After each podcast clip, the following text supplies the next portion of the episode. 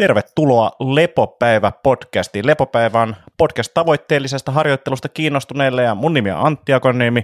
Siellä langan päässä meillä on Jaakko Saivolahti ja sitten meillä on myös vieras ja hän on Junus Parisik. Tervetuloa Junus ja heippa Jaakko. Morjesta, morjesta. Moikka Junus. Terve, kiva olla taas teillä, teidän kanssa turisemassa. Joo, tästä taitaa tulla nyt ennätys. Tosin kuka näistä tietää, en mä ainakaan pitänyt kirjaa, mutta luulisin, että meillä ei ole ketään ollut kolmea kertaa aikaisemmin vieraana. Ei munkaan mielestä ole. Jos meitä ei lasketa, niin, niin, niin tämä on, tämä on ennätys. Me ollaan sen verran kujalla, että me voisi tavallaan ajatella vieraiksi myös tässä. todellakin, todellakin. Mitä Junus kuuluu? Hyvä kuuluu. Se oli itse asiassa ihan mielenkiintoista, kun nostit tuon esiin että kolmat kertaa. Että just ennen tätä podcastia kävin katsomassa, milloin oli edellinen, niin se oli 2016. Ää, oh. helmikuussa, eli vi- viisi vuotta. Oikeasti, siitä on niin kauan. Okei. Okay. Joo, ja siis mä, mä en ole ihan varma kauan me ollaan. Mun mielestä me ollaan tehty joku kahdeksan vuotta tätä jo. Ja se, se niin kuin tuntuu, että aika meni ihan sika nopeasti ja näin ja sitten toi vielä, että joo, mä oon ollut viisi vuotta sitten viimeksi vieraana ja mä oon ollut kolme kertaa vieraana, okei. Okay. Okei, okay, tämä oli kyllä nyt tyyden. Mä ajattelin, että korkeintaan kaksi vuotta. Mä olin vähän sellainen, että, että niin kuin junus taas, että näin niin nopeasti uudestaan. Että, joo, okei. Okay. Mutta sä oot tässä hurjaa. välissä ehtinyt kirjoittaa kirjan, ja missä päin sä ylipäänsä nykyään vaikutat? No kesäsin vaikutan Espoon suunnalla, ja sitten nyt tällä hetkellä on vähän kauempana, että on Egyptissä. Okei. Okay. No Mitäs siellä tämä lumikaos?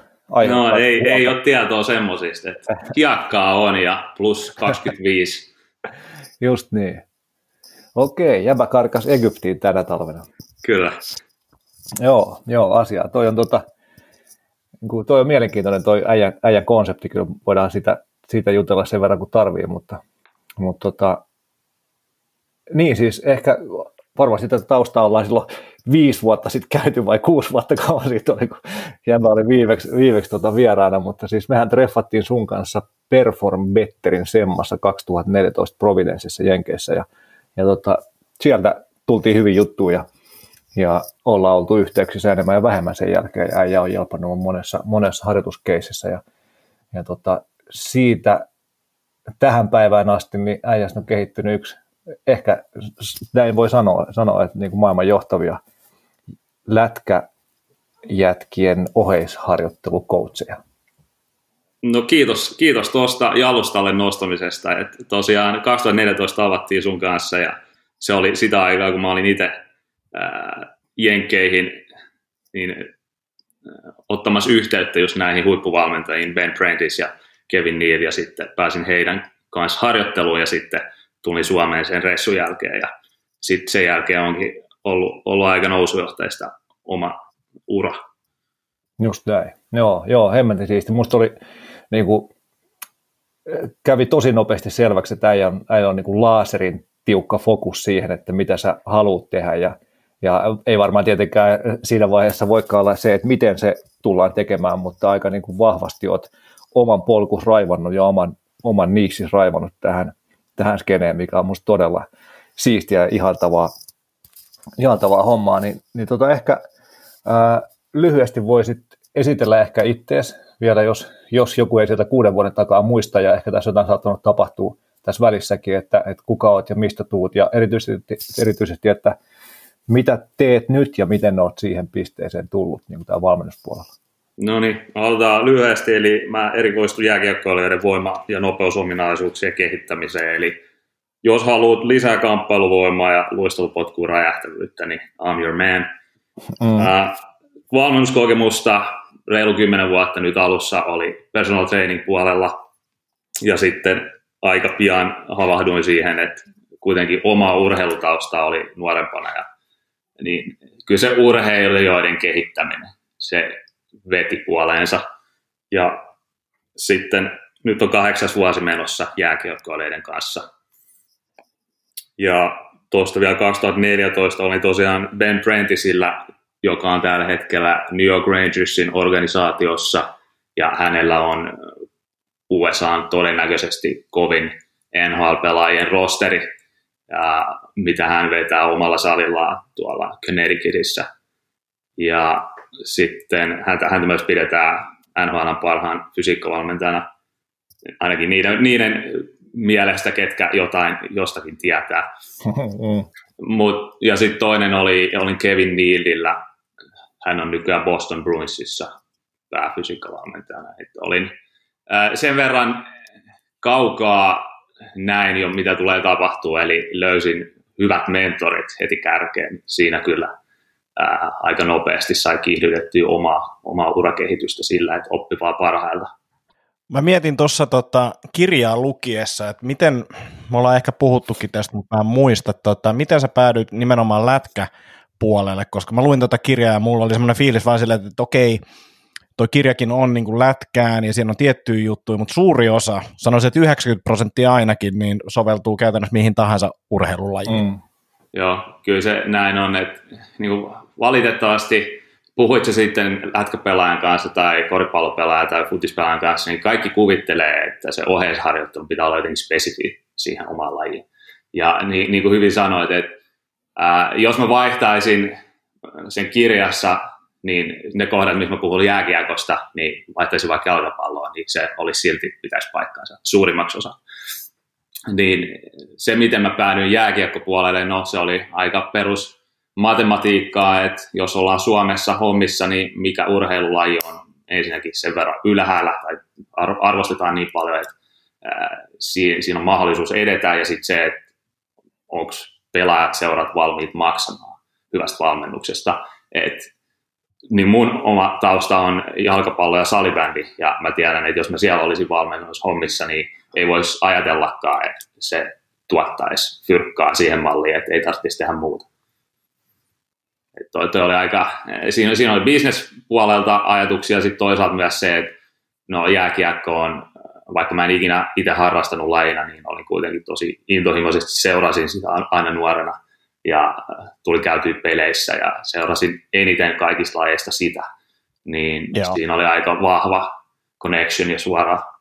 Just näin. Joo, toi on varmasti silleen, että, että, että, että Suomessa kyllä niin ei ole kovin montaa lajia, missä, tai niin kuin, missä esimerkiksi seuroilla tai harrastajilla on edes niin kuin, käytännössä varaa maksaa, maksaa sellaista, niin kuin, tai laajemmin ihmisillä varaa maksaa, maksaa tota, valmennuksesta riittävästi, että, että, että se olisi huippuvalmentajalle mahdollista, niin lätkä on kyllä varmasti semmoinen, missä on niin kuin just toi NHL kiiltää ihmisten, ihmisten silmissä sen verran kovaa siellä, että siellä panostetaan siihen ja varmasti SM-liigatasollakin on nykyään, niin, niin, niin panostetaan valmennukseen ihan eri tasolla.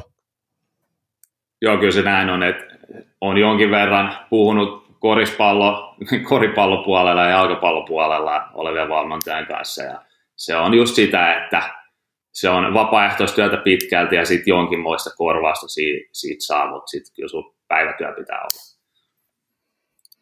Ja sitten varmaan niin kuin omasta mielestä tai omassa mielessä on myös se niin kuin työntekemisen mielekkyys myös siinä mielessä, että, että mikä on voimaharjoittelukulttuuri ja suhtautuminen siihen, että lätkäpuolella kumminkin jonkunlaiset perinteet siihen, vaikka ei välttämättä olla oikeat asiat tehty, niin ollaan ainakin yritetty tehdä ja jengi Joo, tykkää on, nostaa tai ainakin osa tykkää nostaa ja sillä se, se on juuri näin, eli jos miettii palloilulajeja, missä on nostamisen kulttuuri, no jenkkifudis ja rugby, ne on ihan siellä omassa mm. kärjessään, mutta kuka, kuka edes tietää Suomessa niistä lajeista, ne on ihan marginalajeja. Mm.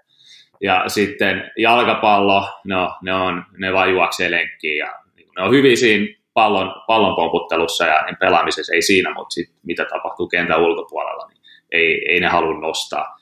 Ja salibändi ihan sama juttu, että ne on semmoisia taiteilijoita ne pelaajat. Et tykkää pelaa sävää ja näin, mutta sitten pitäisi salilla tehdä voimaa, niin ei, ei todellakaan maistu. Jääkiekko on jotenkin siinä välissä, niin kuin sanoit, että kyllä semmoinen nostamisen kulttuuri on, mutta sitten se laatu on ihan, ihan kuraa. Niin mm. se tietyllä tavalla siihen oli aika helppokin mennä, koska pelaajat ostaa sen ideologian, että hei, jos musta tulee vahvempi ja isompi ja mä luistelen kovempaa, niin se hyödyttää mua tuolla jäällä, koska lätkä on kuitenkin aika kova kamppailulaji ja sitten luistelu nopeus, se on niin iso rooli siinä, että miten sä pärjäät.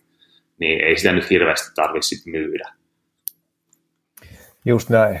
Tota, tästä ehkä aasinsiltana pieni paluu vielä takaisin siihen, siihen sun taustaan, eli puhuit, että löysit, löysit oikeat mentorit ja sait sitä kautta kiihdytettyä omaa urakehitystä, mutta mut tota, kerroksi vielä ne stepit, mitä, mitä kautta sä oot noussut, noussut tai edennyt tähän, mitä sä nyt teet ja, ja mitä sä, mitä sä sitten nyt teet?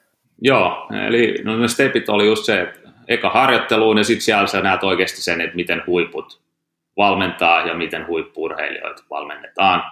Ja ei siinä ole sen, sen kummempaa, että sit sun pitää vaan laittaa se itse käytäntöön. Ja kun mä palasin Suomeen, niin mä, otin, mä tein listan kymmenen, kymmenen lätkäseuraa tässä Espoo-Helsingin alueella, junnupuolella.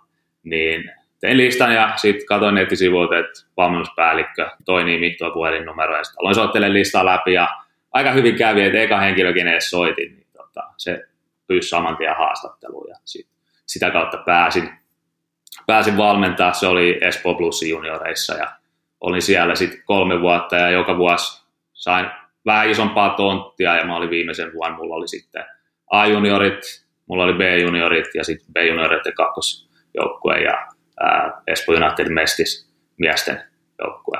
Eli ne, ne, jotka ei pysty hahmottamaan, niin A-juniorit on U20-sarja Suomessa, eli se korkea junioritaso, ja B-juniorit on sitten U18. Eli nekin ne pelaajat, jotka pelaa A- ja B-junioreissa, niin ne menee liigaa, ne menee yliopistoon ja ne menee sitten jonain päivän NHL ne parhaat. Ja silloin kun pääsee Espoossa, Espoo Bluesin juniorituotanto on ollut viimeiset 10-15 vuotta kärppien ohella Suomen parasta, niin mä olin tietyllä tavalla oikeassa paikassa oikeaan, ai- oikeaan aikaan, että siellä oli tosi lahjakkaita jääkiekon pelaajia, nuori pelaajia. Ja nyt kun ollaan menty jokunen vuosi eteenpäin, niin nämä samat pelaajat pelaa liigassa, ne pelaa yliopistossa, ne pelaa nuorten maajoukkueessa, voittanut maailmanmestaruuksia, ää, jotkut on tehnyt jopa NHL-sopimuksia näin. Ja sitten sit tuohon no. vielä nopeasti, kun kysyit, mitä mä teen nytten, ää, sen Espoon, Espoon kolmen vuoden jälkeen, niin aloin sitten vetää omaa kesätreeniryhmää just junioripelaajille, yliopistopelaajille ja sitten ammattipelaajille. Ja sitä mä oon tehnyt viimeiset vuodet.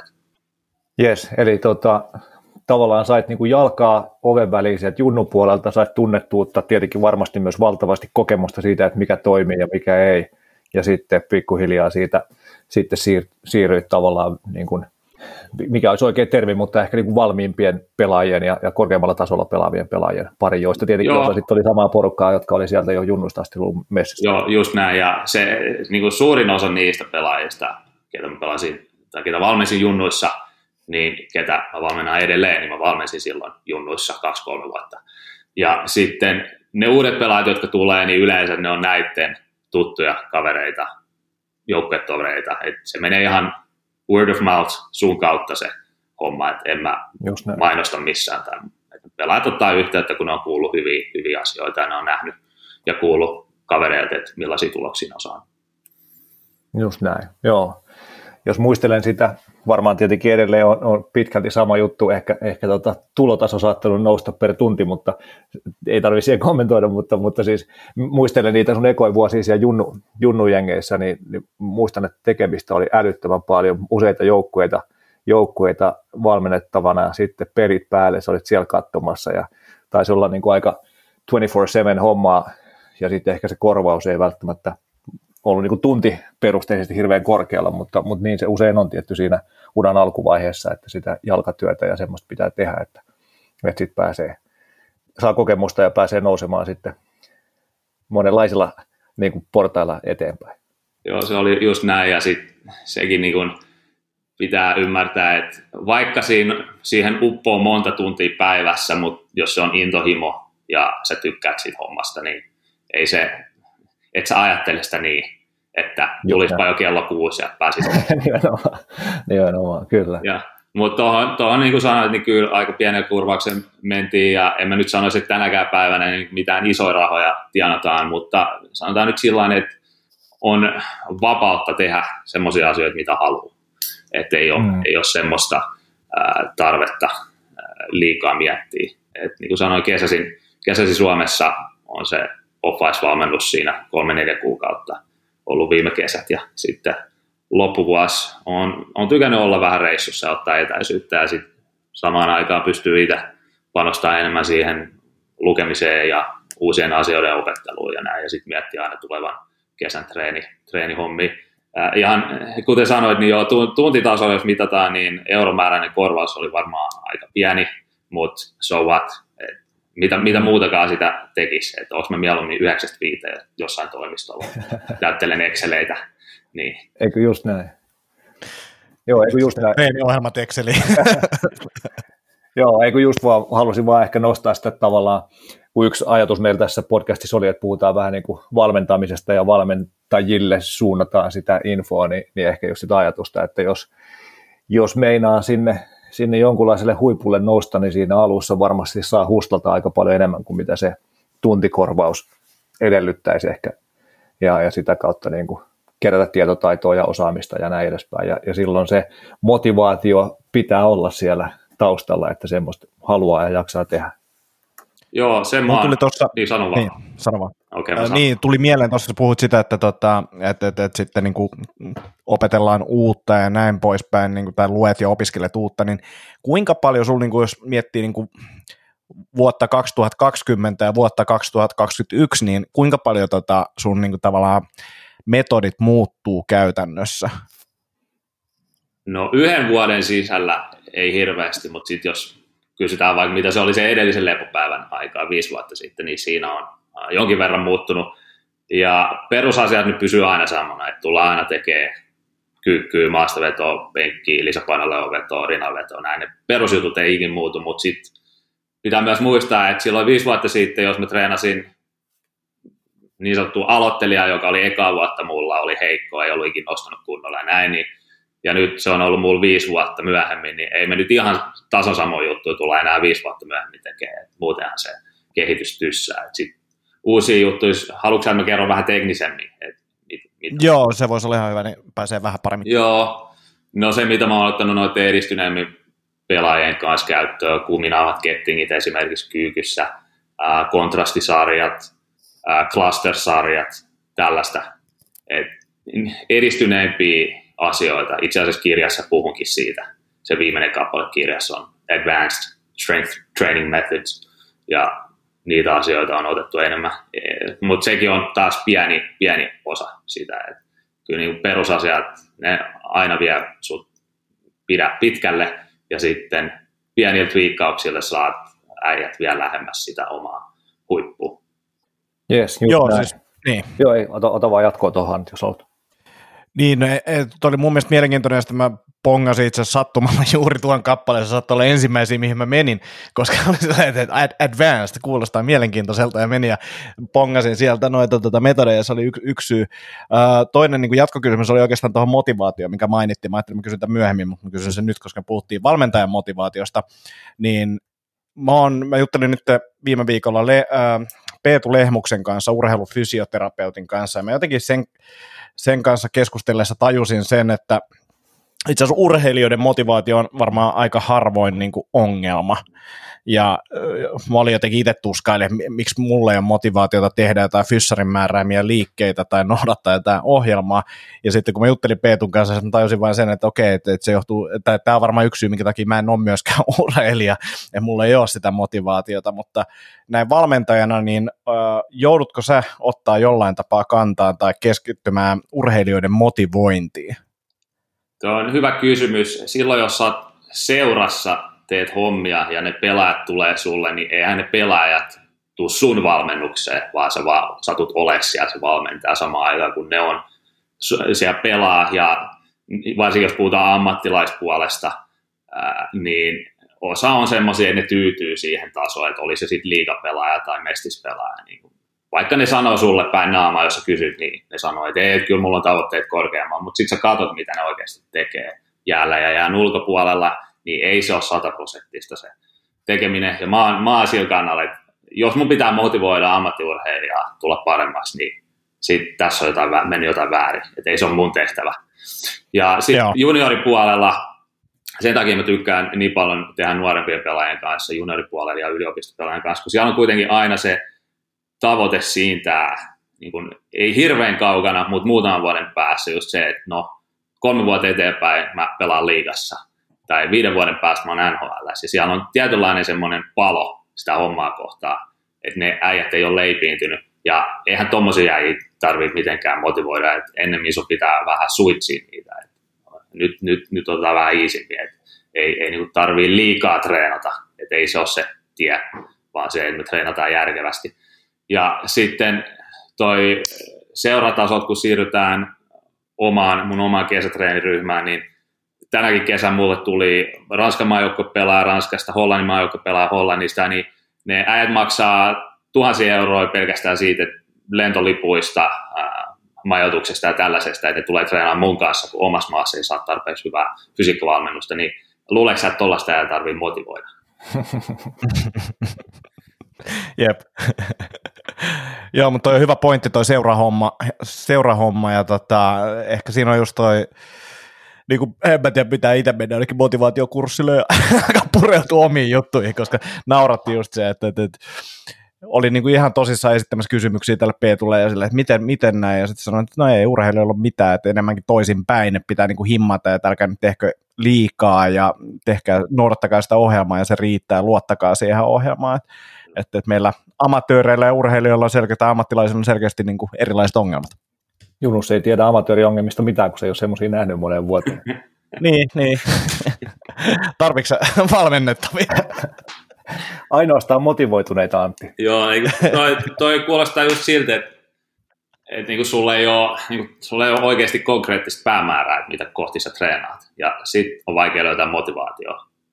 Mutta mä sanon, että jos, jos vaikka sanottaisiin, että sulla on neljä kuukautta aikaa treenata voimanostokisoihin tai olympianostokisoihin tai mihin tahansa, niin sitten kun sulla on se fiksattu deadline siellä, että sä tajut, että hitto, nyt pitää alkaa tekemään jotain, se, se muuttuisi. Mutta. Nämäkin, nämäkin on semmoisia juttuja, kun sä sanoit esimerkkinä, jos ne fysioterapia-liikkeet ja tällaiset, niin mä pystyn hyvin samaistumaan, koska jos sä tykkää nostaa painoja, niin se on se se juttu. Ja kaikki tollaiset mobility-hommat ja muut, mitkä ei suoranaisesti ole nostamista, niin et, sä et vaan syty sillä. Jep, jep. Sehän, sehän siinä on, ja, mutta et, et sit pitää niinku jotenkin yrittää nähdä se laajempi, laajempi kuva ja yrittää motivoitua ja tajua sen niin kuin hyöty, mutta et, et sehän tuossa on niin urheilijoilla, että ne luottaa valmentaja ja tekee se mitä käskee ja sitten tavallaan jossain vaiheessa valmentaja saattaa lähteä vaihtoon, jos niitä tuloksia ei tule. Et, et, se on varmasti niin kuin enemmän siinä ollaan niin kuin asiakkaan roolissa kuin vaan, että joku seuran, seuran valmentaja. Joo, nyt kun nostit tuon mobility-homman tuohon Framille, niin sä, sä oot tosiaan niin kuin oikeiden kavereiden podcastissa haastateltavana, kun tuossa kirjassa, mihin mennään seuraavaksi, niin tissaat aika vahvasti hengitysharjoitukset, crossfitin ja liikkuvuustreenin. Okei. Okay. Jos tämä oli se ensimmäinen asia, mitä sä nostit esille, niin pitää vähän ihmetellä. Sanotaan näin, että mulla on tietyllä tavalla tapa polarisoida, ja se johtuu siitä, että lätkäpiireissä hyvin paljon mennään siihen, että niin just nostetaan nämä liikkuvuusjutut ja ja kaikki tämmöiset, mitkä on siinä ohjeisarjoittelussa kyllä mukana, mutta ei niiden pitäisi olla se prioriteetti, number one. Mutta niitä nostetaan esille ja tosi moni pelaajia johdetaan harhaan niillä jutuilla. Ja sitten mulle tulee pelaajia, jotka on sanonut, että mä oon kolme vuotta tehnyt tällaista ja tällaista ja en mä ole kehittynyt yhtään. Ja sitten ne on yhden kesän mun kanssa ja sitten tapahtuu täysin, täysin erilainen muutos. Mulla, mä annan yhden esimerkin. Mulla oli B-juniorissa mulla oli kaksi vuotta Bluesissa yksi pelaaja, joka meni sitten, en sano mihin organisaatioon, mutta yksi Suomen suurimmista lätkäorganisaatioista, meni sinne A-junnuihin, oli kolme vuotta ja sitten otti muuhun yhteyttä viime keväänä ja sanoi, että hei, et ne jutut, mitä tehtiin B-junnuissa, niin ne toimi, että olisiko mahdollista päästä treenaamaan sunkaan tänä kesänä.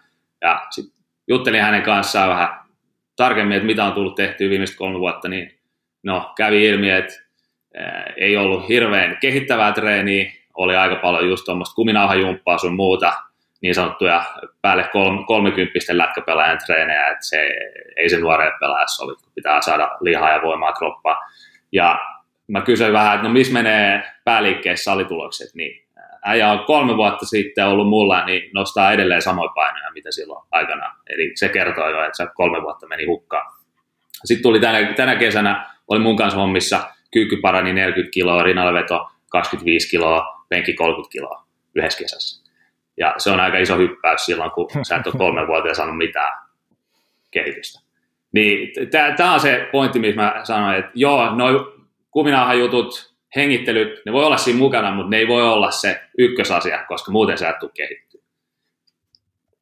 Joo, just näin, ihan täysin samaa mieltä. Toi oli vaan, nauratti vaan siinä siinä kun luin tuota kirjaa ja noi, nousi noin esille, ja noi oli semmoisia juttuja, mistä kuitenkin Akiksella on jonkunlainen crossfit-tausta, ja, ja tota, molemmat meistä on liikkuvuushommia kovasti jumpannut, ja meitsi hurahtanut hengityshommiakin tuossa vähän aikaa sitten, niin, niin tota, se oli vaan hauska lista tähän vitsillä mut, mut, mä menin itse tuonne tota, Olympic Liftin kohtaan heti, että no niin, mitäs täällä, onko mielipiteet muuttunut ja näin, ja se, siellä ei ollut, mulla mul, mul meni CrossFitin homma ohi tuosta, mutta mä oon oikeasti samaa mieltä, ja mulla on kyllä niin kuin mobility-juttujen osalta niin kuin oma, oma mm, tavallaan näkemys myös kyllä päivittynyt tässä aika paljon ja sanoin, että tuolle Peetu Lehmukselle kyllä iso tuota kunnia siitä, että kyllä tuota, kaverit tuli niin kovaa faktaa tiettyihin juttuihin, että meni niin omatkin ajatukset uusiksi aika, aika pitkälti. Joo, ja ehkä nyt jonkunlainen niin kuin korjaus tähän vitsailuun, niin, niin että sen Junus siellä dissaa kokonaan liikkuvuusommiin, vaan että jos nyt niin kuin ymmärsin oikein, niin ajatus on se, että, että jos liikkuvuus riittää siihen, mitä pitää tehdä kaukolassa ja salilla, niin, niin sitten ei tarvitse tehdä puolen tunnin venyttelyä tai mobbaushommaa ennen jälkeen treeniä, vaan sitten sit tehdään oikeita treeniä, mutta jos, jos on jotain selkeitä puutteita, niin sitten pitää fiksaa, että päästään nostaa kunnolla. Joo, se on just näin, ja yksi, yksi suurimmista liikkuvuusongelmista lätkäpelaajilla on, että ne ei pääse edes kehonpainolla kyykkyyn, voimanostosyvyyteen mm. tai alle.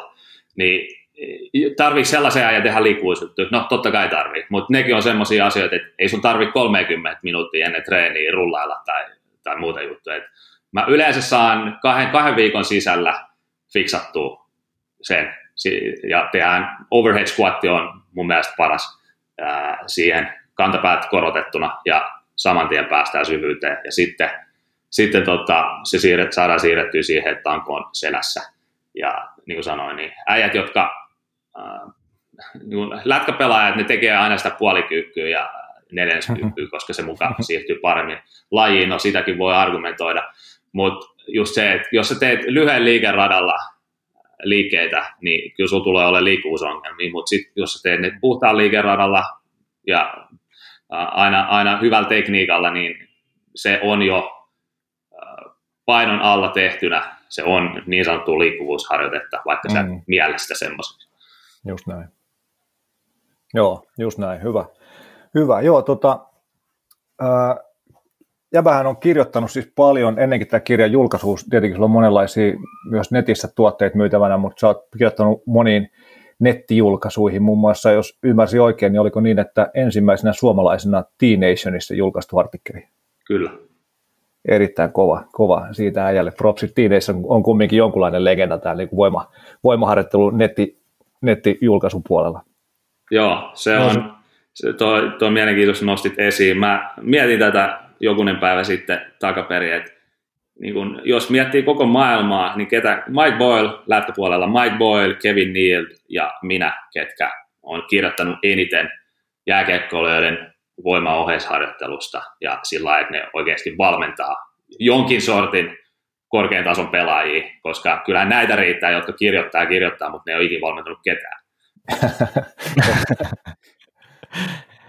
mutta on hauska toi Teen Nation, siis en mä muista, koska mä oon lukenut sitä ekan kerran, ja silti, niin kuin edelleen, vaikka eihän se siis niin kuin laadullisesti ole ehkä enää sama, sama, mitä se on joskus ollut. On se välillä niin kuin tosi hyviä artikkeleita, mutta tota, ehkä oma tietotaito on mennyt eteenpäin sen verran, että, että niin kuin ihan jokaista artikkelia sieltä enää jaksa lukea, mutta mä käyn siellä ainakin kerran kuussa. Tulee niin kuin vieläkin pyörähdettyä. Siinä on jotain, jotain niin kuin jäänyt tuolta nuoremmasta iästä silleen takaraivoon tai selkärankaan, että tuntuu, että siellä pitää käydä vielä pyörimässä. Kyllä se vetää puoleensa. Mulla, mulla on ihan sama juttu. Ja se, mä voin antaa vinkkinä, että jos sä meet niiden niin archive, eli missä on niitä vanhempia postauksia, että löytyy 2000-luvun alusta esimerkiksi Charles Poliquinin artikkeleita, niin sieltä löytyy kyllä todella hyviä juttuja.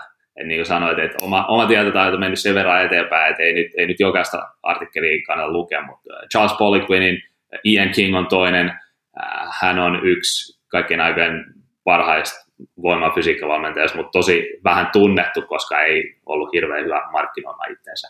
Mutta Australian tuolla rugby-maajoukkueessa muistaakseni oli 90-luvulla. Niin Charles Poliquin, Ian King, tosi, tosi mielenkiintoisia vanhoja artikkeleita. Ja vaikka luet ne 2021 ja ne on kirjoitettu 20 vuotta sitten, niin kyllä sieltä aina jotain tarttuu, tarttuu niin kuin hihaan, jos ei nyt kokonaan uutta uutta juttua, niin ainakin pistää vähän miettimään. Joo, tuli Polikinista mieleen, että mä muistan, että äijä laittoi mulle jonkun, olisiko se ollut joku, joku tota mustavalko valokuva jostain papyryskääröstä jostain Polikin ensimmäisiä artikkeleita, sanoi, että lue nämä, mitä muuta ei tarvii, että täällä on kaikki tieto. Joo, ei ollut sentään kiveen hakattu, mutta tuota, 1988, mä aina sanon mä sanon kaikille mun harjoittelijoille ja ketkä muutenkin vähän kiinnostunut voimaharjoittelun historiasta, niin Poliquin kirjoitti ainakin omasta mielestä kaksi parasta artikkelia voimaharjoittelun jaksottamisesta ja varjoinnista, tosiaan mitä siitä on 33 vuotta nyt takaperin. Uh, joo, matikka pätee 33 vuotta, 1988. Niin, niin, on niin kauan aikaa, että joutuu oikeasti laskemaan laske päälle. se on niin kuin, mietin itse, että mä, mä, oon, mä oon just syntynyt silloin, kun se just, niin. just niin. Joo, asia. Ehkä, tota, ehkä joidenkin vuosikymmenten päästä vielä ihmiset katsoo, katsoo taaksepäin ja katsoo, että sieltä löytyy semmoinen Strength Training for Ice Hockey, Junus Barisikin kirjoittamana, kirjoittamana tiukkaa, tiukkaa faktaa, faktaa tota, Tästä, tästä kirjasta muuten pakko sanoa, että niinku fyysinen tämä niinku kirja, niin mulla tuli sellaiset, kun silloin varmaan just tuossa, kun Teen Nation on startannut 98, niin silloin kun on tilailu Jenkeistä jotain kirjoja, niin niissä on ollut niinku samaa vipaa. Tämä on niinku silleen, niinku, tulee semmoinen fiilis, että, että tämä menee käyttöön, että, tätä niinku, että sivut, sivut menee, tulee menee vähän ryttyyn, mä tulen laittaa tänne muistiinpanoja, ja mä otan tänne ehkä salille mukaan. Tässä oli vähän sama, niinku, tuli jotenkin semmoinen old school fiilis, että, että en mä muista enää mitä kirjoja mä oon silloin ommannut, jotain Chatsulinin kirjoja ainakin, niin niissä on ollut vähän niin kuin samaa vibaa, niin, niin tästä tuli jotenkin siisti fiilis, kun on paketista. kuulla, että sä sanoit sen noin, koska hyvä kirjahan on, se ei ole mikään kirjahyllyn koriste, vaan se, sun pitää ottaa se käyttöön, ja se just toi, että sä teet muistiinpanoja tai mitä mä itse tykkään tehdä, niin mä keltaisella tai vihreällä highlighterilla merkkaan mielenkiintoisia kohtia, että voin aina palata niihin ja, ja näin, että liian usein, varsinkin tämä päivä, kun kaikki, kaikki luetaan suurin osa materiaalista tietokoneen tai puhelimen näytöltä, niin tuollainen fyysinen kirja kädessä, niin kyllä se, se antaa aina ihan eri tavalla, ää, niin kun, sä pystyt uppoutumaan siihen eri tavalla ja myös se, että niin kuin sanoit, että sä voit ottaa sen mukaan tuonne salille ja sitten No älä nyt kesken treenin plärää, mutta kuitenkin sillä että jos oli joku juttu, mikä jää mietityttää, niin sä voit avaa sen sivun 148 ja katsoa, että no, miten se nyt kannatti tehdä. Just näin, joo. Mulla oli jo sama fiilis, mua naurattiin, että aikanaan joskus, joskus silloin sata vuotta sitten luin Jim Wendlerin 531 kirjan, olisiko ollut ehkä peräti e-kirjana silloin, niin tota, siitä tuli semmoinen fiilis, tuli niin kuin paljon kovemmaksi jätkäksi ja vahvemmaksi tyypiksi pelkästään sen kirjan lukemalla, niin, niin tässä on niin kuin vähän sitä samaa. samaa Joo, Jim, Jim, on, Jim on kyllä huikea, että tos, tosi paljon on hänen juttuja lukenut. Ei sillä, että niin kuin, sekin puhuu tosi paljon perusasioista, niin kuin voimaharjoittelu, mm. varsinkin sellaiselle urheilijalle, jonka laji ei ole voimanosto tai olympianosto, niin voimaharjoittelu on tosi, tosi basic kama, eikä siitä tarvitse tehdä monimutkaista, mutta se on vaan valitettavasti nykypäivän sitä, että kaikki haluaa, kaikki valmentajat haluaa jotenkin erottautua ja pitää keksiä kuulia uusia juttuja. Ja.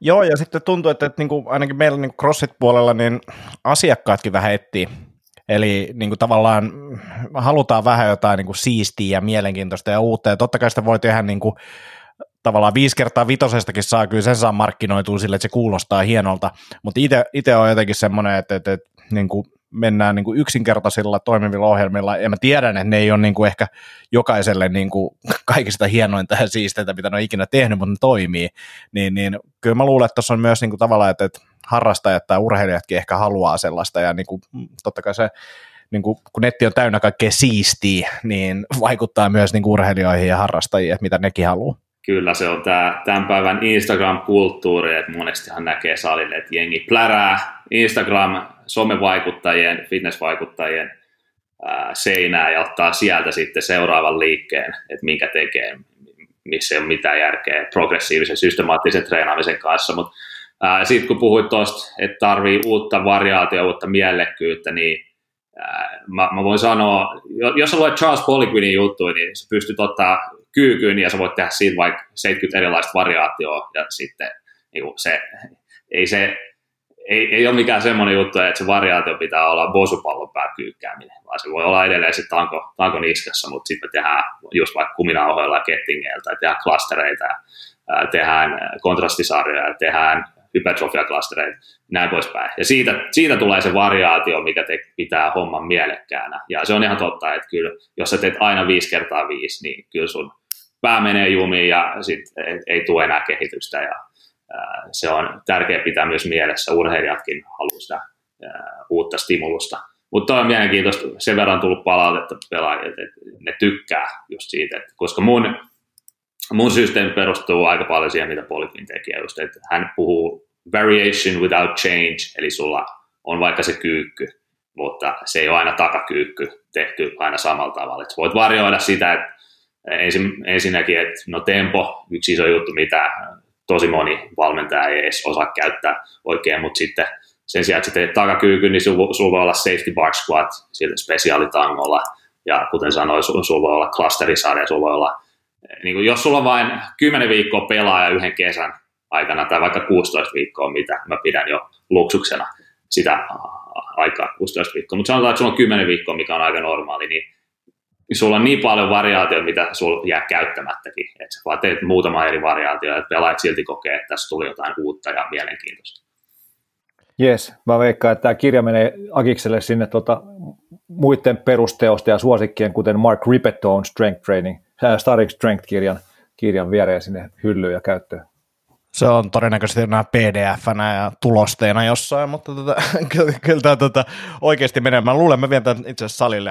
Ää, tuli vaan mieleen tuosta, kun sanottiin, että kun näkee joku perusantreeneri tekevän jotain liikettä netissä, niin sitten pitää seuraavana päivänä tehdä sitä, niin mä toimin T-Nationin kanssa ihan samalla lailla silloin, että kun tuli viikosta tuli joku uusi artikkeli ja sanottiin, tyyli Ripeto oli silleen, että no niin, starting strength, että tämmöinen ohjelma toimii ja etukyykkyvariaatio tämmöinen tosi hyvä, niin saman tien salilla vaan käyttöön. niin kuin, että se meni niin kuin kokeilun kautta kyllä. Mutta silloin ehkä sitä variaatiota ei ollut niin paljon netissä saatavillakaan kuin tuota nykypäivänä. Mm, niinpä, ei, niinpä. Ei, eikä, sit... eikä ihan niin hulluihin, hulluihin juttuihin menty, tai niin kuin tarpeettomiin kikkailuihin. Tuohon, tuohon pitää sanoa, että se Ripperton Starting Strength, sehän pohjautuu pitkälti, mitä Bill Starr teki 70, 70-luvulla, 80-luvulla jenkkifutareiden kanssa. Hän on kirjoittanut, hän on kirjoittanut kirjan siitä, uh, ja siinä, jos sä luet, mitä jenkkifutarit teki silloin noin 40-50 vuotta sitten, niin se oli just bench, squat, power clean, row. Ja silloin just sitä variaatioa ei juuri ollut. Ja sitten se, että jos se tuut 2000-luvulle, niin sitten ruvettiin jo T-Nationissa tai Powerlifting USA tai missä tahansa, niin sit siellä alkoi olla vähän enemmän variaatio, ja sitten tosiaan tänä päivänä sitä variaatioa tulee joka tuutista, ja jokainen valmentaja sanoo, että tämä on huippuliike, ja tämä pitää tehdä, niin uh, on, on information overload, ja sitten se on tosi vaikea enää löytää sitä, että mitä kannattaisi tehdä. Et tosi monet pelaajat, kun ne tulee mulle, niin ne on just sillä mä, mä oon treenannut monelle eri tavalla, mä oon tehnyt paljon eri juttuja, mutta en mä edes tiedä, mikä näistä toimii. Et tuntuu vaan, että ei, ei tule kehitystä. Niin mä aina sanon, no, back to basics. Ja mm. ne asiat, mitkä mitkä toimi sata vuotta sitten, ne toimii edelleen ja ne tulee toimii seuraavat sata vuotta ainakin.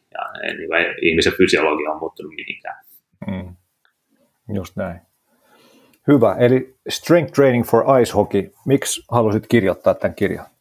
No sen verran voin kertoa taustasta. Mä en usko, että mä oon tätä julkisesti sanonut missään. Et, sen jälkeen, kun mä lähdin Espoosta 2018 keväällä, mulle tarvittiin valmennuspestiä Kiinasta, Pekingistä ja menin sinne, oli semmoinen China Ice Hockey College, eli puhutaan jostain 14-19-vuotiaista junnuista, ja kuten tiedätte, niin Kiinassa seuraavat talviolympialaiset, ja Kiinassa valtio tukee jääkiekkoa lajina, koska se on talviolympialaisissa, en tiedä onko ainut, mutta ainakin suurin joukkuelaji, ja kyllä tietää kiinalaisen mentaliteetin, että kun ollaan maailman edessä kilpailemassa, niin silloin ei haluta menettää että ne ei halua, että niin siellä tulee 16 0 turpaa joka pelissä, eli sitten siellä boostataan lätkää laina, että kaikissa äh, junnukouluissa ja muissakin, niin sun, sun pitää olla liikuntatunnilla, en muista, onko se kaksi vai neljä tuntia viikossa, että sun on pakko järjestää lätkää. Oli vaikka sitten, oli vaikka sitten 13-vuotiailla tai mitä olikaan, ja sitten meni sinne valmentaa oli siis, tarkoitus oli vaan nostaa, nostaa sitä lajia siellä ää, eteenpäin ja näin poispäin. Ja sitten ensimmäisen kerran elämässäni valmentajauralla sain apuvalmentajia. Sain, ne antoi mulle viisi kiinalaista apuvalmentajaa. Niin oli aika mielenkiintoista. Toki mulla oli niitä urheilijoitakin, oli joku 150 siinä. Ja sitten mä mietin, no miten mä saan näiden valmentajan päähän sen mun tiedon mun päästä, ja mä aloin sitten kirjoittaa. Ei, nyt siinä vaiheessa ollut vielä kirja mielessä, mutta jonkinlainen manuaali, että lukekaa tämä. Tämä on se filosofia ja näitä juttuja tullaan tekemään. Ja se pakko nostaa sen verran esille, että kyllä niin kommunikaatio oli välillä vähän haastavaa. Just olin kysymässä. Että... ja, ei, ei, ei ollut huippuenglantia siellä, että tota, yksi puhuu aika hyvää englantia, ja hän sitten tulkkasi niiden muille. Ja, ää, sen mä muistan, että Mike Boylin, mikä se on se New Functional Training for Sports kirja, niin se oli, se oli niillä, että ne oli lukenut sen, että kun niitä on suositeltu sitä, se oli Kiinaksi, Kiinaksi käännetty. Että niin kuitenkin oli jotain hyvää materiaalia heilläkin mutta näin. joo, no siitä Kiinas, Kiinas kävi sitten sillä että niin kun, mä olin kaksi kuukautta ollut siellä ja ne ei ollut vieläkään saanut mulle painoja. Ei yhden yhtä tankoa, ei käsipainoja, ei mitään. Et se oli vain kehon treeni ja nopeustreeni ja tällaista hyppytreeniä. Niin sitten mulla tuli sellainen fiilis, että ei, ei tule ikinä muuttumaan. Sitten mä päätin, että nyt mä lähden. Koska jos, jos sä haluat, että mä oon voimavalmentaja niin, ja mulle ei anneta painoja, niin se on sama kuin annetaan lätkävalmentajalle ohjeeksi, että parempi lätkäpelaajia, mutta et saa käyttää mailaa. niin, niin, niin, niin tota, siinä venin omat johtopäätökseni, että se toiminta ei mäksennyt sitä, että mitä tota, niin, mulla oli luvattu. Ja sitten palasin Suomeen ja se oli just siinä kesä, kevään ke, alkukesästä ja sitten tota, aika, aika hyvin sain hypättyä siihen mukaan tuohon kesätreenihommiin siinä. Että mulla oli kollega siinä, ää, aikaisemmilta kesit just näitä, tai aikaisemmilta vuosilta just näitä bluesijunnuja, jotka oli just menossa yliopistoon tai ää, muihin sarjoihin sieltä junioripuolelta, niin etti, etti jotain kimppa-treeniryhmää ja mun yksi kollega, kenen kanssa oltiin samaan aikaan Espoossa, hän oli fyssarina bluesiaassa, niin oli sitten alkanut pyörittää pelaajille ja sitten mä hyppäsin siihen mukaan ja sitten tota, mä aloin vetää sitä ja niin kuin siinä on se kirjan tausta ja sitten että miten se syntyi. Se oli siis alun perin piti olla manuaali kiinalaisille apuvalmentajille. Joo, mutta sitten sit mä aloin syventyä siihen. Mä ajattelin, no tähän tulee niin paljon ajatuksia ja tekstiä kasattua, että no miksi mä tekisin niin oikeat kirjaa tästä. Ja sitten se oli kahden ja puolen vuoden kirjoitusprosessi huhtikuu 2018 viiva nyt 2020 syksyllä sain ulos Muuttiko tavallaan kirjoitusprosessi sun näkemyksiä jostain asioista, kun tuntuu, että, ainakin itsellä No tämä podcast on ehkä paras esimerkki siitä, että, että, että välttämättä kun mä ollaan Jaskan kanssa juttelemaan jostain aiheesta, niin ei ole ihan hirveän hyvin kiteytynyt ainakaan semmoinen niin oma ajatus jostain tietystä jutusta, niin mä luulen, että tuossa kirjan kirjoittamisessa ehkä tulee vähän samanlaista, että joutuu käsittelemään asioita ja tavallaan niin kuin kiteyttämään niitä omia ajatuksia tai fiiliksiä. Joo, siinä on, siinä on olemassa semmoinen sanonta, että when, when you teach, two people learn. Eli kun sä opetat, niin kaksi ihmistä oppii. Eli se, kenelle sä opetat, ja sä myös itse opit. Ja kirjahan on opetusväline. Eli se, joka lukee sen, no se oppii, mutta samalla kun mä itse koostin omia ajatuksia siihen kirjaan, niin totta kai mä todella paljon tein tutkimustyötä. Siinä on yli 250 lähdeviittausta julkaistu tutkimuksia voima, voimaharjoittelusta ja näin, niin, niin se jotkut tietyt asiat, mistä mulla oli jo vahva mielipide, niin ne vahvistui entisestään just sen pohjalta, että mä luin niitä tutkimustuloksia. Ja oliko mitään sellaista, että missä olisi 180 astetta muuttunut käsitys? No ei oikeastaan, mutta esimerkiksi just tämä liikkuvuusjutut ja nämä, niin, ja venyttelyt, niin mulla oli aina ollut sellainen vahva mielipide, että jos sä teet täyden liikeradalla painon, painon alla niitä liikkeitä, niin kyllä se liikkuvuus kehittyy siinä. Ainakin se, se liikkuvuus, mitä vaaditaan salilla ja lätkässä. että jos sä spagaatin haluat tehdä, niin no sit sun pitää tehdä vähän eksaa. Mutta mut sitten kun, sit kun mä luin ne tutkimukset esimerkiksi venyttelystä, no venyttely, mitä yleensä sanotaan, että sun pitää venytellä ennen kuin sä nostat painoa tai teet urheilua, että se ehkä se loukkaantumisia ei pidä paikkaansa tutkimustulosten perusteella. Ja sitten toinen asia, että sehän aiheuttaa jopa lyhyt, lyhytaikaista voimantuotto, voimantuoton heikkenemistä. Et jos esimerkiksi haluat hypätä korkealle vertikaalihyppytestissä, niin ei kannata venytellä ennen sitä, koska et pysty pomppaamaan niin korkealle. Tämmöisiä asioita. Niin, niin tuommoisia juttuja, mitä en ehkä olisi pystynyt niin, kuin niin hyvin argumentoimaan ennen kuin perehdyin siihen lähdemateriaaliin ja tutkimustuloksiin. Mutta sitten kun sä oot lukenut ne, niin ne aika paljon vahvisti niitä käsityksiä, mitä oli aikaisemmin.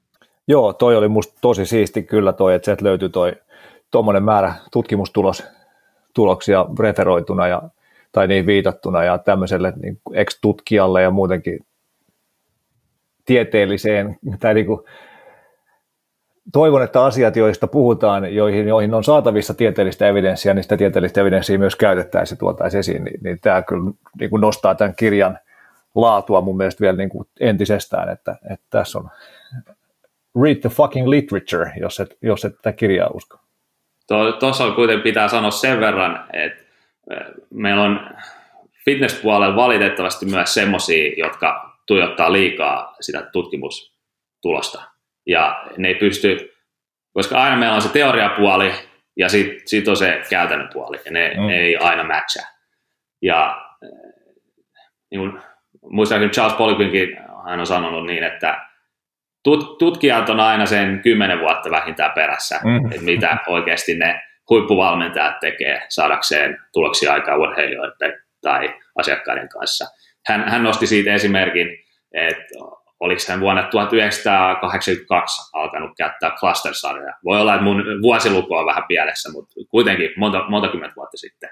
Ja sitten 2007 NSCAltä tulee research paperi ulos, että cluster training, niin kuin a novel, novel training method for strength, niin tälleen näin. Hän, hän puhui, no 25 vuotta myöhemmin tulee tutkimustulos ulos, ja eikä ollut niin, että Charles Poliquin vuonna 1982 kehitti tämän, vaan hän oli oppinut sen, oliko Carl Miller, oli ennen sitä, ja hänkin on sitten oppinut joltain aikaisemmin näin. Et puhutaan varmaan jostain 40-50 vasta vuodesta ainakin, ennen kuin se, mitä on tehty käytännössä, löysi tiensä tutkimuspaperille.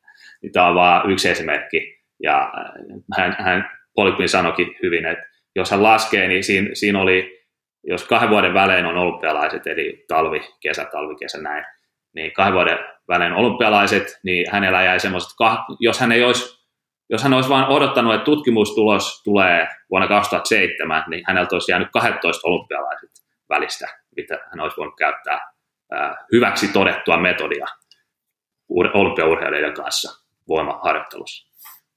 Niin sen, sen takia nostan tämän esille, että Suomessa mulla on, mun mielestä meillä on liikaa tätä, että me tuijotetaan, mitä joku tutkija on löytänyt jossain tietyissä olosuhteissa. Meillä on liian vähän sitä, että mikä joku kokenut valmentaja sanoo, että hei, tämä toimii. Ja et ehkä mulla ei ole näyttöä, objektiivista dataa siitä, että tämä toimii, koska mä en ole tutkija ja mun laboratorio on mun sali, mutta jos se toimii, niin se toimii. Just niin. näin. Ei, kun erittäin, erittäin hyvä räntti, räntti tähän näin, ja niin kuin science tai evidence-based, but not evidence-limited. Et, Joo, et se on asiat hyvin, voi hyvin olla totta. Asiat voi olla totta tässä hetkessä, vaikka ei yksikään tutkimustulos sitä osoita. Ja tämä on myös mulla niin kuin tosi ison turhautumisen kohde välillä, välillä kun, kun, kun, niin kuin, niin kuin hyvin voimakkaasti evidence-based henkiset ihmiset haastaa jotain, ja sitten jos on evidence-based, niin pitäisi myös ymmärtää, että mistä se, miten se evidenssi kertyy, että eka tehdään niitä havaintoja siellä tosimaailmassa. Sen jälkeen tehdään hypoteeseja niiden perusteella. Sen jälkeen tehdään pieniä tutkimuksia, se hypoteesi, joka validoi tai kumaa se hypoteesi, ja sitten tehdään isompia tutkimuksia. Ja sitten jossain vaiheessa siitä tulee niin kuin ns. yleisesti hyväksyttyä, koska riittävän iso tutkimusmassa osoittaa, että näin vaikuttaisi olevan. Mutta, mutta ja sit, se ei voi niin kuin niin. kumota sitä, etteikö se ole näin. Jos mä nyt hyppään tuosta alas ja laskeudun lattialle, niin, niin tota, jotain tapahtuu, vaikka, vaikka siitä ei ole yhtään tutkimusta vielä tiedossa, että painovoimahan sen aiheuttaa. Ja se, että kun puhutaan treenistä tai ravinnosta tai ihmis, ihmiskehosta, niin niitä muuttujia on aika paljon. Että mm. se, että meillä on vaikka yksi tai kaksi tutkimusta siitä, että joku juttu ei, ei toimi tai toimii, niin se ei välttämättä niin kuin kerro vielä yhtään mitään. Ja niin kuin hyvänä esimerkkinä mä oon käyttänyt tästä sitä, että vaikka itsekin on sitä mieltä, että venyttelystä on vähemmän hyötyä ehkä kun ollaan aikaisemmin uskottu, niin sitten se, että ei silti voi sanoa, että venyttelystä ei ole hyötyä. Se riippuu ihan siitä, mitkä ne tavoitteet on ja minkä sortin venyttelyä tehdään ja kuinka kauan tehdään, kaikkea tällaista näin, että, että, että niin kuin sellaiset yksinkertaiset toteamukset, että rullailusta ei ole ollenkaan hyötyä, niin, niin, niin ne on niin kuin aika haastavia. Joo, se pitää aina suhteuttaa siihen, että mitä me tavoitellaan. Et jos, jos joku sanoo, että venyttelystä ei ole hyötyä, mutta sit se kohderyhmä on vaikka ää, taitoluistelijat tai naispuoliset voimistelijat, niin no, todennäköisesti siitä on hyötyä siinä lajissa, koska ne asennot, mitä, mitä pitää saavuttaa, niin ää, aika vaikea saavuttaa, jos et sä venyttele. Kyllä. Just näin, just näin. Tai jos, jos vaikka just venyttely treenin jälkeen yhdistettynä hengitykseen tuntuu kivalta ja tuntuu, että se palauttaa paremmin, niin vaikka se palauttaisikaan, mutta se tuntuu kivalta ja se on niin kuin rauhoittava hetki siirtymisessä treenistä arkeen, niin, niin miksei? Jes, tota, me ollaan jo aika pitkällä tässä meidän podcastin niin kuin aikatavoitteessa tavoitteessa ja jonkun verran vielä ehkä tästä kirjasta juttuja, ja ei olla vielä hirveästi päässyt tuohon niin kuin valmennuspuoleen ollenkaan, mutta ehkä tästä skippailen täältä näitä, näitä alustavia otsikoita, mutta ehkä semmoinen ajatus, että, että mitkä olisi sun mielestä top kolme tai yleisesti tärkeimmät syyt niin urheilijalle, jääkiekkoilijalle hankkia lukea tämä sun kirja, ja, ja sitten sama, samat ajatukset sille niin kuin niitä, niitä tyyppejä valmentaville valmentajille. Joo, tuossa niin kohdeyleisönä mä kirjoitin sen ensisijaisesti pelaajille, mutta sitten jos sä oot lajivalmentaja tai fysiikkavalmentaja, sä saat siitä tosi paljon irti ja siellä on myös yksi kappale ihan nuorten, nuorten pelaajien, eli puhutaan alle 13-vuotiaiden fysiikkaharjoittelusta, niin menee myös vanhemmillekin ihan, ihan tota, se info perille. Se, että se feedback, mitä mä oon saanut, mä oon saanut tosi monesta paikasta ja väliheittona viime laskelman mukaan niin 21 maasta on tilattu kirjaa. Okay. No, niin. et, et niinkin, niinkin eksoottisista paikoista kuin Indonesia ja Italia ja Malesia ja niin tämmöisiä, tämmöisiä okay. suuria lätkämaita. Kyllä.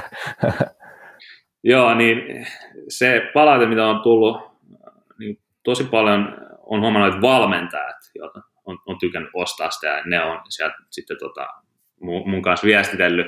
Ja, niin, ja se myös entiset pelaajat, jotka on siirtynyt valmennushommiin. Ja ne sanoo, että mä toivon, että tämä kirja olisi ollut silloin, kun mä, val, tai mä olin pelaaja. Ja mm. nyt, kun, nyt kun mä olen itse valmennushommissa, niin mä tiedän paremmin, mitä mun kannattaa teettää mun urheilijoiden kanssa. Et, niin sellaiset henkilöt, jotka haluaa vaan jonkun valmiin 16 viikon treeniohjelman, niin ei kannata ostaa sitä kirjaa, koska se kirja ei sisällä semmoista. Mulla on eri tuotteet niihin. Mutta semmoiselle henkilölle, joka haluaa ymmärtää sen ison kuvan, minkä takia ensinnäkin voimaharjoittelu on lähtöpelaajat tärkeitä. Sitten siinä on yksi, yksi kappale heti alussa, missä murretaan isommat viisi myyttiä, mitkä siirtyy tai mitkä liittyy jääkikkoinen voimaharjoitteluun tai voimaharjoitteluun yleisesti. Ja niin se antaa sulle ihan erilaisen perspektiivin, kun sä oot lukenut sen kirjan läpi. Et monet sellaiset asiat, mitä sä luulit, että pitää paikkaansa, mutta sä et ollut ehkä ihan varma, niin nyt sä tiedät, onko se näin vai ei.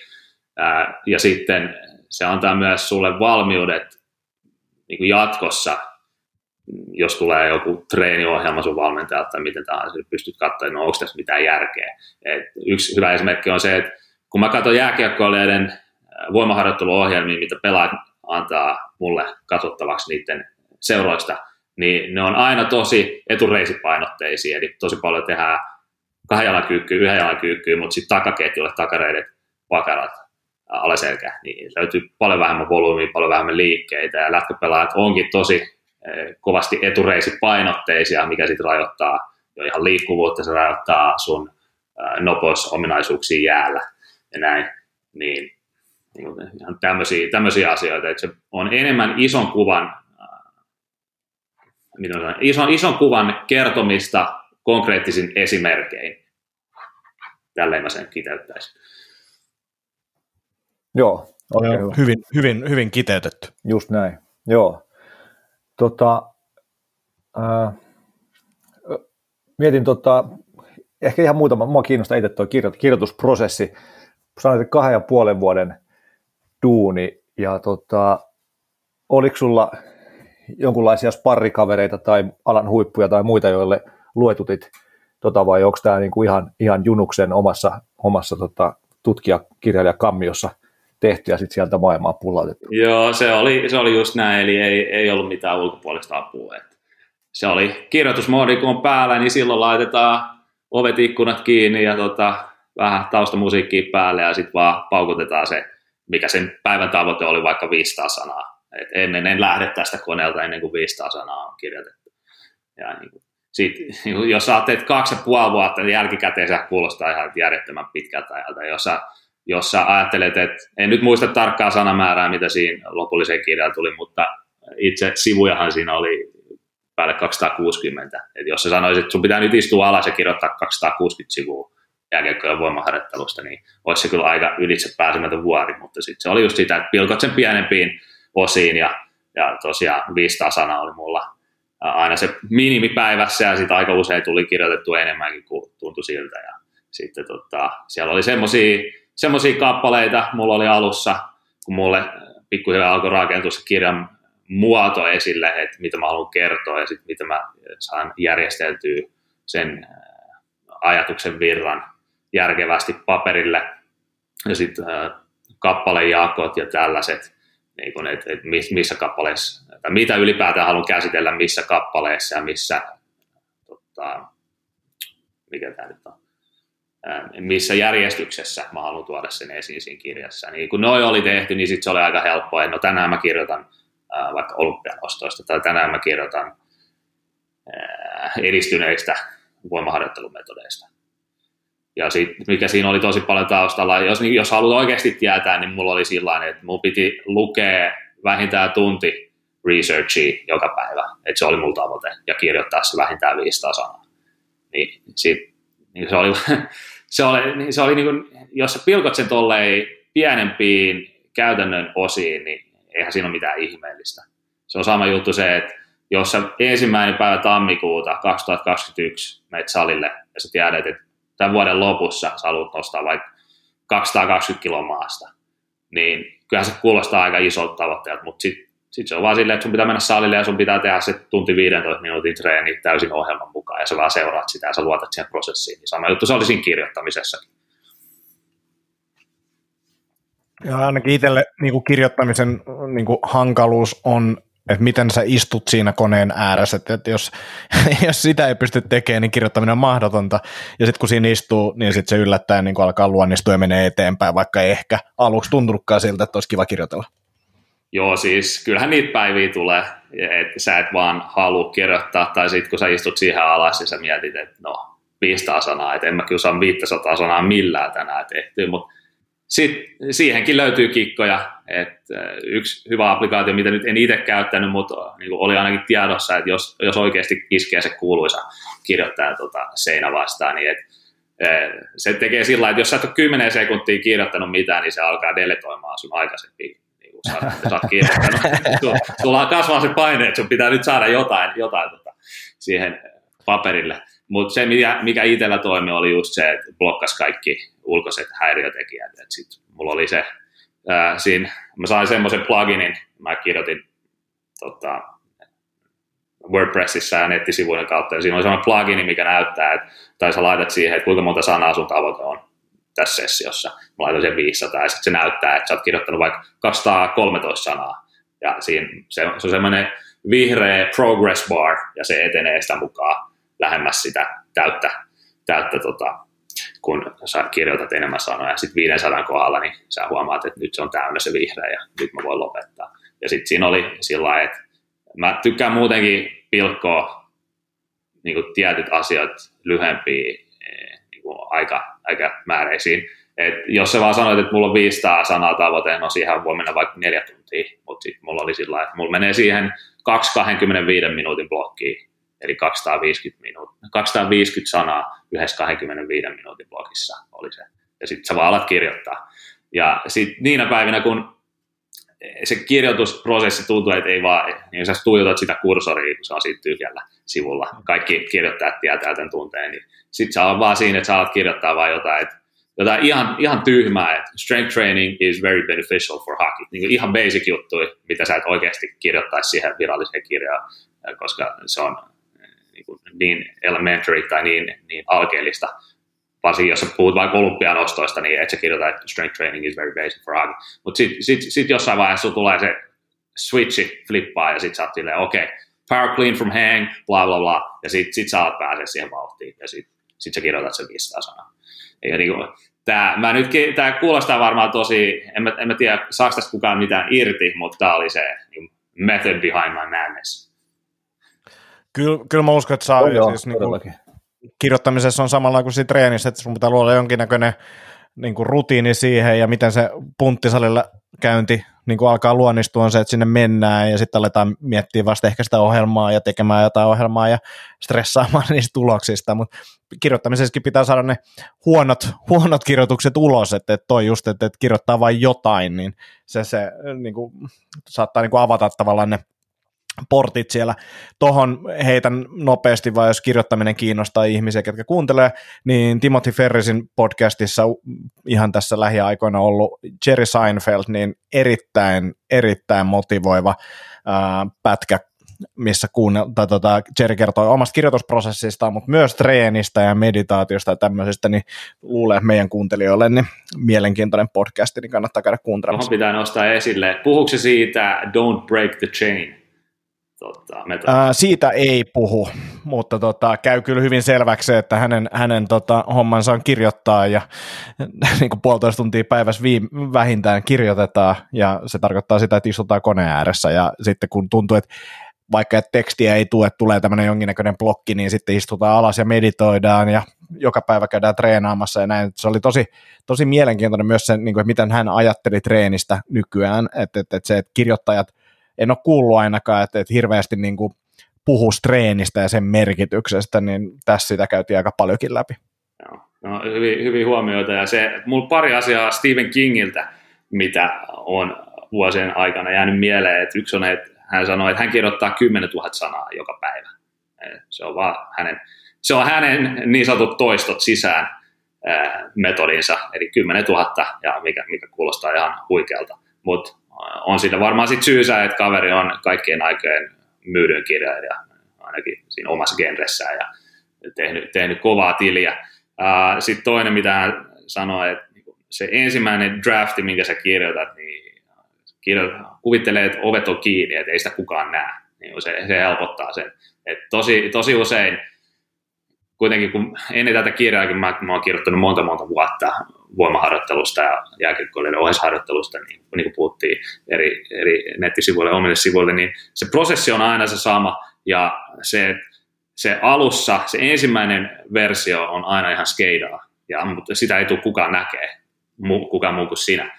Ja sitten sit kun sä oot saanut sen eh, rungon siihen mustaa valkoiselle, niin sit sä meet ja editoit sen, ja sit, sit siitä tulee niin kuin hyvä, hyvä lopputulos. Mutta tosi usein aloittelevilla kirjoittajille on aina se, että ne kuvittelee, että se pitää olla ekalla jo täydellinen. Ja e, se Stephen Kingkin sanoi, että e, the first draft is gonna suck, so what? Seinfeldillä taisi olla tähän näin, että älä näytä kellekään sitä ekaa. et, niin kuin, et, et, et, ehkä seuraavana päivänä niin kuin sille, että et nuku ainakin yön yli, että jotain semmoista pientä, koska sitten saattaa olla, että siinä niin kuin, kun saa jonkun floatilan päälle, niin on itse niin fiiliksissä, tästä tulee ihan sika hyvä. Ja, ja, ja sitten kun nukkuu yön yli, on silleen, että ei, tämä on aika hirveä, että vähän vielä voi parantaa ja näin poispäin. Silloin oli vaan just toi, että älä näytä ekaa kellekään, että, että, että sitten se saattaa tappaa se oman innon, innon myös, kun joku sanoo, että tämä on ihan hirveätä, niin kuin se tavallaan varmaan ensimmäinen drafti onkin. Joo, joo kyllä. Hei, tota, onko saanut, tai ootko laittanut tätä sun kirjaa luettavaksi jonnekin jonnekin Amerikan isoille herroille, tai onko tullut sieltä suunnasta semmoisilta niin kuin ns. tunnetuilta coachilta kommentteja kirjasta? Uh, mielenkiintoista. Mä lähetin muutamalle. Niin Tämä, tämä antaa, niin kuin, en sano nimi, mutta tota, antaa vähän perspektiiviä. että mä oon kuitenkin aika montaa isoakin äijää seurannut monta vuotta, ja ostanut niiden ohjelmia siis isoilla rahasummilla, mm. niin Mike Boyle, hän, hän lähetti mulle viestiä Instagramissa ja niin kuin kiitteli ja mä olin käsin kirjoittanut niin kuin kirjeenkin siihen mukaan, siihen kirjayhteyteen ja alettiin vähän juttelemaan ja näin poispäin. Ja mä olin siis tavannut hänet jo aikaisemmin, mä oon hänen salilla vieraillut silloin aikana 2014, ei sillä, että hän olisi mua muistanut, mutta kuitenkin niin, niin Mike Boyle on siinä, mielessä mielenkiintoinen, että mä en ole niitä, niistä treenijutuista läheskään aina samaa mieltä. Esimerkiksi hän ei tykkää kahden jalan kyykyistä, takakyykyistä eikä etukyykystäkään. Ja mä oon ihan päinvastaista. Mutta Mike Boyle on varmaan se helpoiten lähestyttävä ja tavallaan niin kuin mukavin äh, strength coach, mitä löytyy, mm. ainakin noista isoista nimistä. Sellainen mielikuva mulla on, että mm-hmm. ja sitten noi, noi jotkut muut tuntuu, että ne on, niillä on aika iso ego, ja sitten, että jos sä et ole niiden sisäpiirissä, niin sä et ole, ne ei oikein niin kuin, ota sua niin kuin vastaan. Kun taas Mike Boyle oli siis, niin kiitteli sanoi, että hei kiitos kirjasta ja kiitos erityisesti tosi, tosi kivasta niin kuin, kirjeestä ja näin pois. Ja sitten me vähän juteltiin, ei, niin kuin, ei sen kummempaa. Mutta toi on kyllä niin kuin ihan supersiistiä. Boyle on kuitenkin semmoinen, niin kuin, että käytännössä, no ei ehkä kaikki, mutta suurin osa valmentajista sen tietää ja on niin kuin jossain vaiheessa lukenut jotain Boylen, Boylen niin kuin kantoja tai artikkeleita tai kirjoja. Joo, joo, ja mulla on kanssa tuosta Mike Boylista jäi tosi hyvä kuva. Mä kanssa kävin siellä Boylin salilla silloin 2014 ja juttelin ihan itsensä äijän kanssa muutaman kerran siellä ja sitten siellä Perform Betterin tota, semmassa ja, ja sitten silloin aikanaan kuuntelin kuuntelin fanaattisesti sitä Strength Coach podcastia, missä oli se Coaches Corner siinä alussa, missä oli Mike Boylin haastattelu ja Bostonin säätiedot, niin tota, se niin kuin, tavallaan jo pelkästään, vaikka siinä välttämättä hirveästi menty mihinkään spesifeihin treeniasioihin, mutta pelkästään jos sen Mike Boylin niin kuin 10-15 minsan, mitä Mike Boyle ajattelee jostain asioista, homman kuuntelu niin, niin teki musta sekä paremman valkun että paremman ihmisen. Et se oli kyllä jotenkin mun mielestä tosi siisti tyyppi. Ja, ja valitettavasti kyllä ei voi samaa sanoa välttämättä kaikista muista samalla reissulla niin kuin, tai niin kuin huippuvalkuista, ketä, ketä sitten tapasin samalla reissulla, niin, niin kyllä sinne aikamoisia, aikamoisia just egoja tuntui mahtuva joukkoon, mikä oli kyllä sääli. Joo, toi on kyllä mielenkiintoista se, että niin kuin sullakin on vastaavanlaisia huomioita, niin kuin, että jos se oli vain minä, niin sitten ajattelin, no ehkä, ehkä se oli vain minä, että se ei ollut, mm-hmm. ei, ei, se ole, ei se ole muita kohtaa tuollainen, mutta sitten kun meillä molemmilla on samanlaisia kokemuksia ja niin kuin puhutaan samoista henkilöistä, vaikka nyt ei nimetä ketään, mm. niin, niin, niin, niin just se, että sitten sit pistää miettiä, että okei, että kaverilla on vaikka 300 000 seuraa Instagramissa ja niin kuin se, se pidetään esikuvana tällä alalla ja se on, niin kuin sua, sua nostetaan. Jengi katsoo sua ylöspäin, mutta sitten sä, sä et edes viitti vastata. Niin se, mm. Tai, tai sitten jos sä vastaat, tai muuten, muuten jos mä vaikka tuun sun salille vierailemaan, niin sä et edes ota viittä minuuttia sun päivästä siihen, niin kyselet, että hei, mistä sä tuut ja niin kuin, mm. miksi sä haluaisit tulla tänne ja mitä mieltä sä oot ja niin kuin tällaista, että keskustellaan, että se on vaan sellaista, että aah, sä tulit tänne moro ja sitten jatkaa omia hommia. Mm. Niin se, se, niin kuin, jo, jo, mä omasta, omasta niin kuin perspektiivistä, kun mä mietin, kun se, että kun sä lähdet nobodysta täältä Suomesta tuonne Rapakan toiseen puolelle ja siis sen maksaa tuhansia euroa lentoliput ja kaikki Airbnb tai hotellit ja muut, niin se, sä, sä investoit niin paljon siihen, että sä mm. Meet vaan vierailee jonkun ison nimen salille, ketä sä oot seurannut monta vuotta YouTubesta tai Instagramista tai muuten. Ja sitten niiden, niit, ne, miten, ne, miten ne kohtelee sua, niin se, se ei vaan tunnu hyvältä. Ja mä oon tässä sanonut sellaisille henkilöille, jotka vähän kysellyt, niin kyllä niin tuollaisen kokemuksen jälkeen, niin et sä enää halua ostaa niiden ohjelmia tai kirjoja mm. tai DVDitä, että sä enää halua seuraa niitä netissä. Mm. Ja nyt tietyllä tavalla mäkin olen vähän samanlaisessa tilanteessa, kun mä olin silloin aikana 2014, että jengi hän ottaa muuhun yhteyttä ympäri maailmaa ja näin poispäin, ja mä aina vastaan kaikille. Mm. Niin mä, mä aina pelaan sitä sen, sen, sen kannalta, että miltä musta tuntuu, että jos joku vaan ignoraa, kun mä oon mm. nobody. Ja sitten kun mä oon itse siinä asemassa, että joku haluaa ottaa yhteyttä, niin en mä halua, että se, sieltä tuntuu samasta. Niin, mm. se, niin tota, tota taustaa vasta just Mike Boyle, jotenkin vaan se, sit tulee semmoinen autenttisuus siitä jätkästä esiin, että se, mm. sille ei ole semmoista egoilua niin kuin monella muulla. Ja tuossa on mun mielestä hienoa myös se, että niinku tavallaan, että, että sä voit valita, että mihin sä käytät sitä aikaa, koska siis osa noista, en tiedä puhutaanko samoista valmentajista, mutta siis somessa käydään myös tämmöisiä hirveitä taisteluita ja semmoisia vääntöjä ja sellaisia, niinku, että, että, että sen sijaan, että sä niinku väännät jonkun tyypin kanssa tai suutut jonkun tyypin kommentista ja sille avaudut siitä, niin käytä se aika mieluummin siihen, että sä vastaat niille tyypeille, jotka on sun yhteydessä, että kiinnostaa jollain tapaa niin kuin se, mitä sä teet. Mm. Niin se on mun mielestä jotenkin paljon, paljon positiivisempi lähtökohta ja luulisin, että se on niin kuin kaikille, ka- kaikkien niin kuin ajankäytön kannalta niin kuin fiksumpaa. Just no, ei, ei, mitään lisättävää tuohon, että kyllä se on niin kuin, kaikki tuollainen turha, turha negatiivisuus tuommoinen, että jengi haluaa jotenkin nostaa itseensä esille sille, että ne voittaa netti sananväännössä jonkun toisen, niin it's all bullshit. Mm. miten, se, miten se tuottaa hyvää tähän, tähän maailmaan tai edes sun omaa elämää, että sä voitit jonkun mm. toisen nörtin nettisana sananväännössä ja sapelitaistelussa. Ja mm. Miten se edisti tätä maailmaa? Just näin. Erittäin hyvä. Hei, tota, mistä sun kirjan saa ostaa? Joo, se on tällä hetkellä vaan mun nettisivujen kautta, eli suora linkki on hockeystrengthbook.com. Laitetaan tekstikenttää podcastin alle. Joo. kun tämä tulee ulos, niin se on sitten helpompi klikata. Just näin. Eli sä päädyit omakustanteena julkaisemaan tuon? Joo, sitä on jengi vähän kysellyt, että saisiko Amazonista ja tälleen näin, mutta en ole, en ole oikein sitä, sitä vielä laittanut sinne, en tiedä tuunko laittaakaan, mutta tällä hetkellä ihan hyvin menee oman, oman sivujen kautta, niin pysytään nyt siinä. Just näin, yes. Hyvä. Hei, tota, mennään vielä tuohon valmennuspuoleen, vai pitää Akiksen päästä jo? Ei ole mikään kirja, yes. mennään ehdottomasti. Yes, hyvä.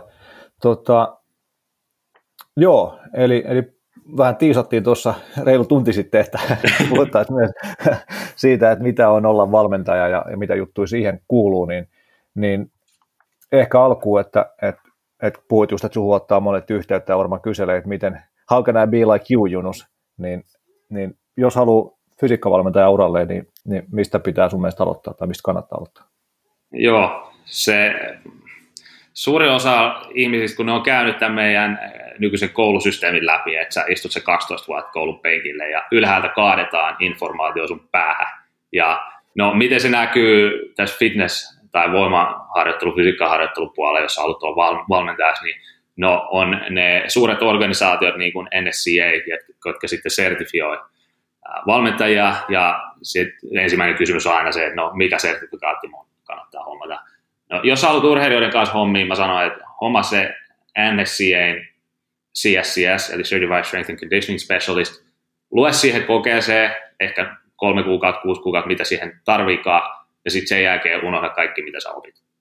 Sitten sit, sit, sit, sit, sit, niin sä, sun pitää vaan saada se titteli, mutta se, mitä ne opettaa, niin ei, se on niin ihan yhtä tyhjän kanssa. Se antaa jonkin verran hyvää teoriatietoa, mutta sä et pysty mitenkään käytännössä toteuttaa.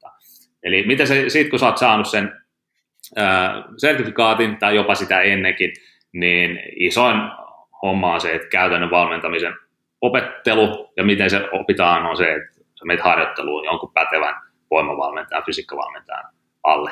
Ja sitten siellä sä oikeasti näet, että miten se tehdään.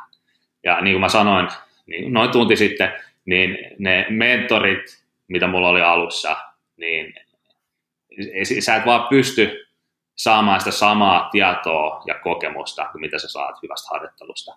Ja sen takia mä itse asiassa kaksi vuotta sitten otin eka kertaa omia harjoittelijoita. Eli nyt kaksi viime kesää ollut harjoittelijoita.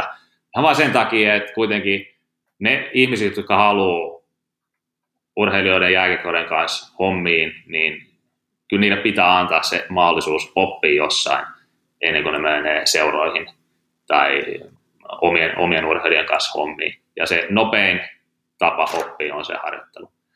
Ja jos nyt en, en ihan väärässä ole, niin taitaa olla Euroopassa ihan ainutlaatuinen mahdollisuus. Et en ainakaan tiedä, että missään muualla Euroopassa olisi vastaavaa harjoittelua, missä pääsee liigapelaajien NHL-varausten kanssa hommiin.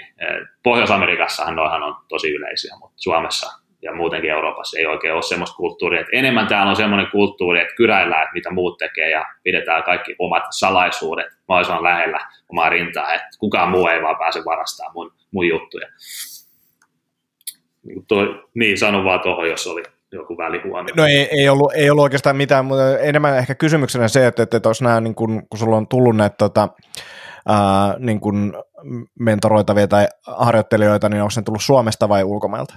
Joo, tuo on mielenkiintoista. Suomesta on, mutta sitten myös ulkomailta on tullut aika paljon kyselyitä. Mulla on ollut Tsekistä kyselyt, Saksasta, äh, Slovakiasta ja näin poispäin, mutta sekin on sillä että enhän mä vaan ota ketä tahansa, että kyllä mulla on aika, en nyt sano mitenkään raadollinen, mutta tietynlainen applikaatioprosessi, että siinä on kolme vaihetta ja sun pitää läpäistä ne.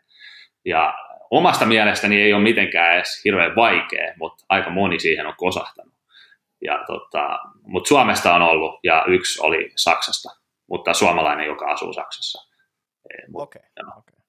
Joo, mutta tosiaan tuommoinen internship-tyyppinen harjoittelu ei ole oikein tätä niin kuin Suomi-skeneä, tai se ilmeisestikään myöskään Eurooppa-skeneä, vaan se on just, just Jenkeissä tuttua, ja, ja tuntuu, että se on, voi monelle tuntua vähän, niin kuin me ollaan totuttu menee kesätöihin, mistä saa palkkaa, mutta se, että pitäisi mennä tekemään töitä ilman palkkaa koko kesäksi jonnekin toisen kanssa, painaa pitkää päivää, niin se voi tuntua monesta aika vieraalta.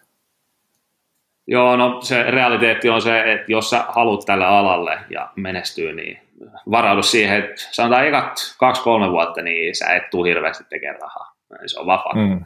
Että sun kannattaa olla se päivätyö siinä sivussa, että sun ei tarvii sitä finanssipuolta miettiä. Sitten sulla on aikaa kerryttää kokemusta ja saada kontakteja. Ja sit, sit, siinä päivänä, kun tulee mahdollisuus siirtyä täyspäiväisiin hommiin, niin sä oot valmis.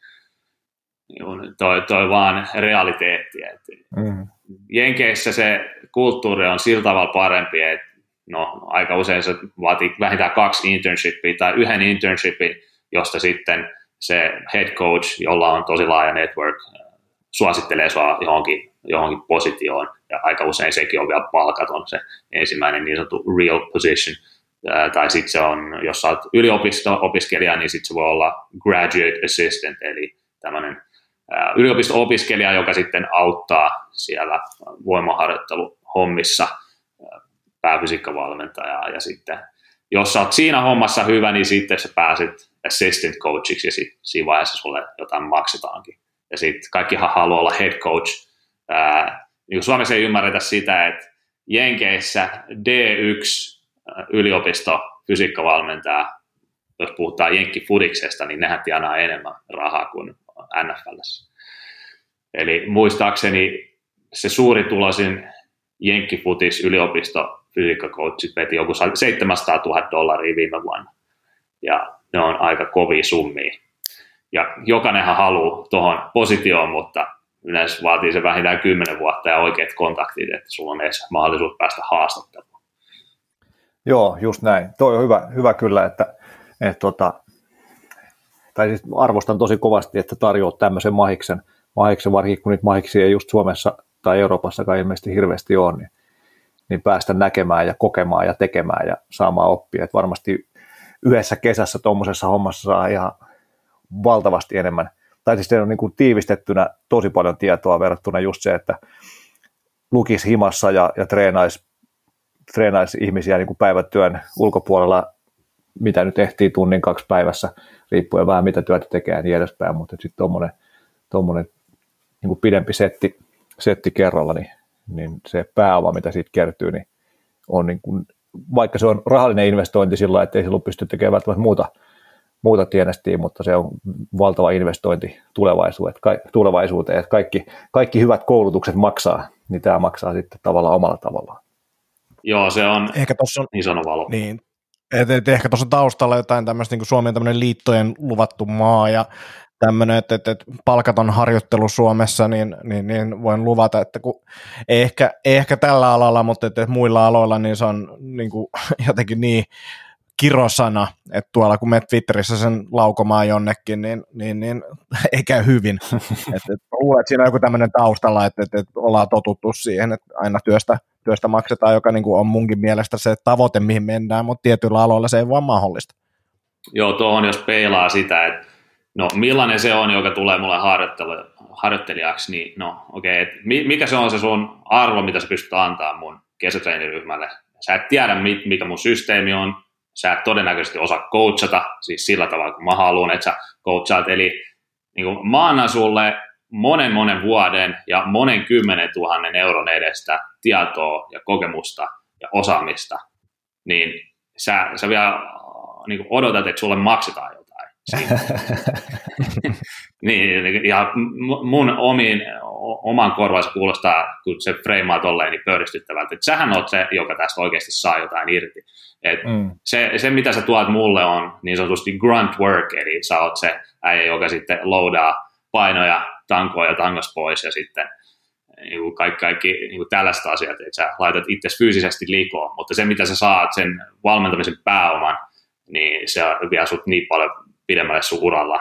Ja se jotenkin, en nyt välttämättä halua sanoa, että se on tämä nykynuoriso, mutta jotenkin tuntuu, että on niin tietynlainen entitlement mindset on ihmisillä, että ne niin kuin pitää, kaikki pitää saada mun nyt heti ilman, että mä itse panostan mitään.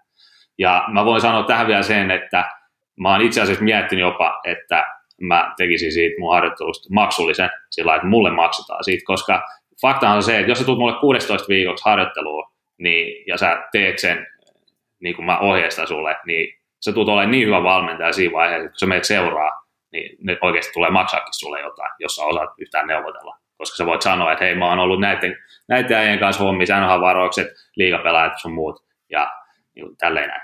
Ja sitten to, toiseksi se, äh, nyt vähän katkes ajatus, niin se mun piti sanoa, että no voin mä se sanoa julkisesti, mä oon tämän joskus varmaan aikaisemmin sanoa, että mä olin viikon Ben Prenticeillä, mä maksoin siitä 2500 dollaria viikosta Benille, että hän opetti mulle. Niin kyllähän se oli iso summa, kun miettii, mutta so what. Ja fakta on se, että jos sä maksat jostain, niin sulla on paljon enemmän iho pelissä, skin in the game, kun taas se, että jos sä saat sen ilmaiseksi, niin et sä arvosta sitä lähellekään samalla tavalla. Samalla sä näytät myös, kelle ikinä sä oot hommissa, niin sen, että sä oot, sä oot niinku oikeasti sitoutunut ja sä aiot, aiot niinku ottaa kaiken irti siitä, mitä vaan mahdollista. Että et, et kyllä, kyllä mä näen siinä niinku paljon, paljon hyötyjä. Joo, ja tosiaan niin kuin jos, jos ajoin Junus sua tässä niin puolustuskannalla, niin se ei ollut tarkoitus, ei ollut siis tarkoitus niin kuin olla sitä mieltä, että ei tämä olisi järkevä investointi tai, tai että näin ei pitäisi olla, vaan, vaan tosiaan paljon. Ei ollenkaan, en mä ottanut sitä sellaisen, mutta mä vaan yes. en, enemmän tätä taustaa, taustaa avasin, että koska mullekin tulee, niin kuin sanoin, jonkin verran tulee kyselyitä ja sitten, äh, mutta et, niin, mä annan vähän esimerkin nyt Mike Boylista, niin Mike Boyle on sanonut, että jos sä kysyt multa, että miten pääsee sulle harjoittelemaan hommiin ja sä asut Bostonin alueella, sä et ole ikinä edes vaivautunut tulla vierailemaan mun salilla, niin se mm. kertoo mulle jo tarpeeksi, että miksi mä ottaisin sut. Mm. Että sä et pysty ajaa 30 minuuttia, 60 minuuttia autolla ja tulla sanoa moi, face to face, vähän jutellaan ja näin poispäin. Niin sama juttu sitten tällaiset, että jos joku vähän kyselee, että miten pääsee, miten pääsee sunkaan hommiin tai harjoittelua ja tällaista, ja sitten sit mä kerron, että no, nämä on ne stepit, ja sitten mitä ikinä kysykään, vastaan niihin, mutta ne ei edes vastaa mulle, että kiitos tästä tiedosta, Mm. Ne, ne ei sano mitään, ne ei sano edes kiitos. Niin. Se, se, se, se, se, kertoo mulle jo, että okei, että jos tämä jätkä joskus, joskus vielä laittaa mulle viestiä, niin en todellakaan ottamassa.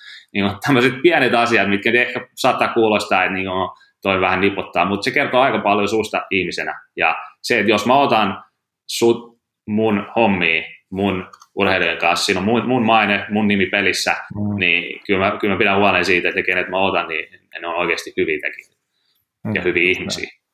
Just näin, just näin, joo. Joo, ja tosiaan niin kuin, koulutuksista pitää maksaa. Et viikonlopun seminaari, niin se on niin kuin itsestään selvää, että siitä maksetaan. Niin tämä on vaan vähän, vähän pidempi seminaari, ja, ja tota, niin kuin ei mun mielestä olisi ollenkaan tosiaan niin kuin poissuljettu, että se olisi maksullista, vaan ehkä jopa, jopa järkevääkin, niin kuin puhuttiin, että, että varmasti se työllistää myös sua aika paljon, että sulla on siellä tyyppejä, joita sun pitää opettaa ja kouluttaa ja tehkää näin ja tehkää noin. Ja, että se ei ole vaan sillä että saat ilmasta, ilmasta tosiaan työvoimaa sinne, vaan se on iso parastus. Joo, se oli hyvä, kun nostit tuon esille. Eli meillähän on, tai mulla on, mikä se on suomeksi, curriculum. Eli mm. mikä se opetussuunnitelma opetussuunnitelma on just näin, että tää, tää, niin kuin tällä viikolla sulla on tämä tehtävä, eli sä voit tämän kirjan tai katsot ton DVD ja sitten sulla on kotitehtävät siinä ja ensi maanantaina sä esittelet mulle sun kirjallisen tuotoksen. Ja tätä me tehdään se 10 viikkoa tai 16 viikkoa, mitä ootkaan harjoittelussa. Niin toi itsessään on jo, niin sä et saa tuota mistään, ainakaan ilmaiseksi tuollaista palautetta.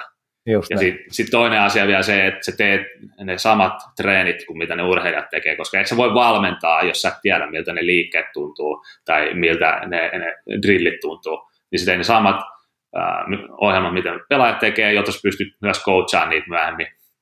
Ja sä itse näet siinä, että miten sä kehityt ja mikä sulla toimii ja mikä ei.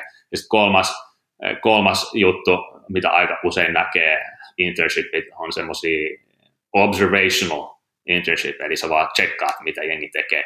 Mm. Mulla on sillä että niin, mahdollisesti, kun, niin nopeasti kuin mahdollista, niin mä heitän sut tulee ja saat valmentaa. Eli eka viikon sä katot, mitä me tehdään, okei, okay? koska sä et tiedä mistään mitään, mutta se eka viikon jälkeen sulla alkaa olla jo vähän, vähän niin kuin jotain, jotain tuntumaa siihen, että mitä tässä pitäisi tehdä, ja totta kai me koko ajan jutellaan, ja sä kysyt, kysyt että miksi tehdään näin, ja mi- miten toi kannattaa tehdä. Ja sitten tokalla viikolla sä alat vetää alkulämmittelyjä, ja sitten siitä eteenpäin sä alat ottaa enemmän ja enemmän tonttia. Ää, sanotaan se eka kuukauden jälkeen, niin sä, jos sä oot oikeasti hyvä siinä hommassa ja sä opit nopeasti, niin sä vedät, sä vedät ne treenit, ja mä oon vaan siinä taustalla. Ja mä, siinä, siinä vaiheessa se homma pelaa mun mielestä kun sä harjoittelija vedät treenit ja mun ainut toiminto on se, että mä sanon vaan, että kuinka paljon laitetaan seuraavaa sarjaa painotanko. Sä, sä, sä opit, sä, sä tiedät, mitä se valmentaminen on sit käytännössä, ja mä oon vaan siinä taustalla tukenut. Toi on aivan huikeeta, aivan huikeeta, huikea oppikoulu verrattuna siihen, että just vaan niin ghostaisi siellä taustalla ja kattelisi ja ja olisi hiljaa ja katsoisi, että tollain noi tekee. Niin toi, toi on mun mielestä ihan huikea setti, mikä ei, ei oikein... luet kirjasta tai käyt seminaarissa niin, ja kyllä. missä ei ole niin asiakkaita paikalla, niin, niin, niin on toi niin kuin erittäin paljon parempi. No miten, miten sitten tota, se next step, käydään internshipissä äijässä, äijällä ja opiskellaan, niin miten päästään sitten siihen maksulliseen valmennuspestiin jonnekin seuraan tai, tai mikä se sitten onkin se, mitä haluaa valmentaa? Joo, tuohon mä oikeastaan nostan, että sulla on kaksi tietä. Et ensimmäinen on helppo tie ja toinen on vaikea tie. No, voitte arvaa, että kumman mä otin.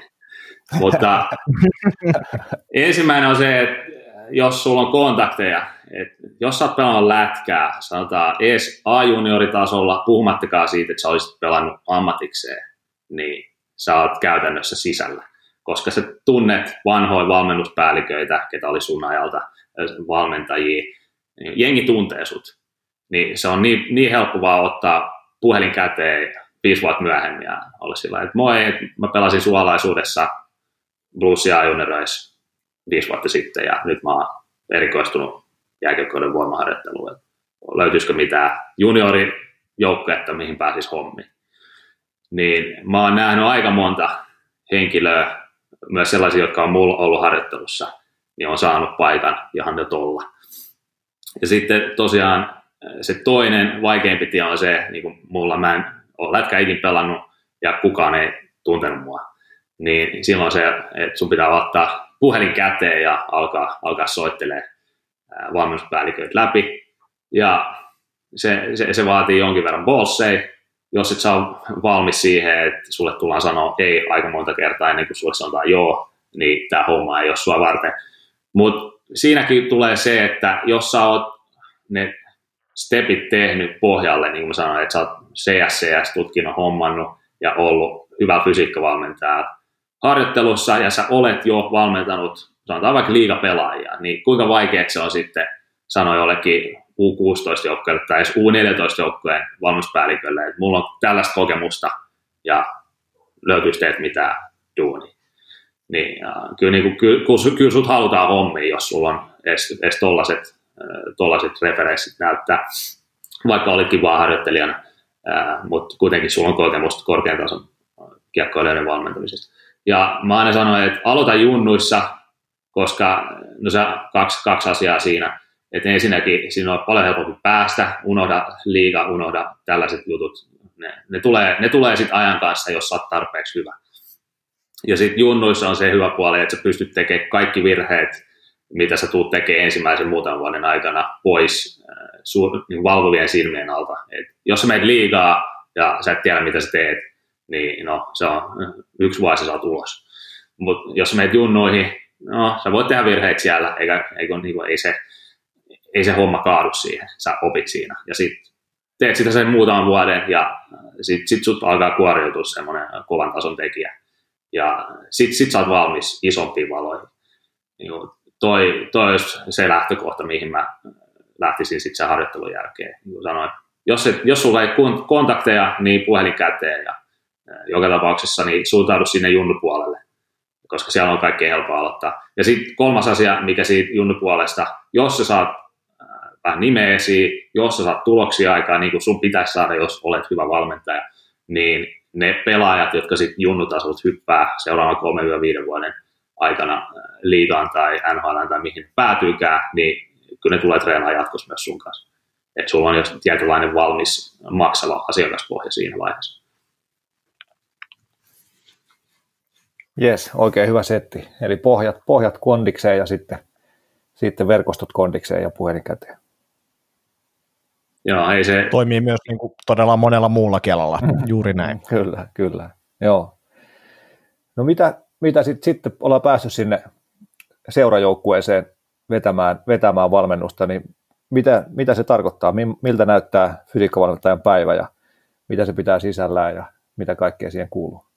Joo, tuossa se on mielenkiintoista, kun äh, kyselee niin kuin mun harjoittelijoita, kun kysyn tai muuten, niin ketkä haluaa valmentaa, niin vähän kyselen, mitä sä kuvittelet, että millaista se tulee olemaan, niin niillä on sellainen mielikuva, että se on niin kuin, ammattipelaajien kanssa hommissa ja se on tosi, tosi makeet ja gloriaa ja jokainen päivä on niin kuin, heitellään äijäkä vähän ylä, yläfemmoja ja jutellaan, mitä tehtiin viikonloppuna ja tälleen näin. Ja, kyllä, kyllä, se on jotain ihan muuta. Että, e, se on niin pahimmillaan, tai en mä nyt sano pahimmillaan, mutta siis silloin kun päivät oli työn täyteisimmillään mun pikavuosi Bluesissa, kun mulla oli neljä joukkuetta, niin kyllä mä hallilla eka treenit alkoi 7, 4, 5, ja sitten siinä vedettiin sinne 11, 11, 30 asti sit nopea lounas, oma nosto, ja sitten aloitettiin siinä kahden kolmen aikaan iltapäivällä, ja sitten himas oli joskus kahdeksan jälkeen. Et kyllä niin 12 tuntia, 12 tuntia oltiin koko ajan jonkin sortin hommissa. Ja sekin pitää muistaa, että niin kun, jos, jos, sä, jos sä haluat ammattiurheilijoiden fysiikkavalmentajaksi sen takia, että sä kuvittelet, että se on jotenkin niin glamouria tai jotain, niin sä, sä oot ihan väärässä paikassa. Et, niin se, se mielikuva on jotenkin vaan niin väärä, että jengi kuvittelee, että se mitä ne näkee Instagramista ja YouTubessa. LeBronin, LeBron Jamesin treenerin kanssa vähän hengaltiin tänään ja oli makeet settiin. Okei, mutta se on se viiden minuutin tota, flash, flash mitä, mitä sä näet, mutta sitten kun ne kamerat sammuu ja mitä se on se loput 12 tuntia sit päivästä, niin se on aika tiukkaa. Sitten se mun pitää sanoa, että jos sä oot ammattiseurassa hommissa, mulla oli siinä mielessä hyvä, hyvä juttu, että mun ei tarvinnut mihinkään matkustaa mihinkään vieraspelipaikkakunnalle, koska mitä mä siellä tekisin, vedän alkulämmittelyt vai kyllä nyt pelaajat pitää sen verran osaa tehdä itse.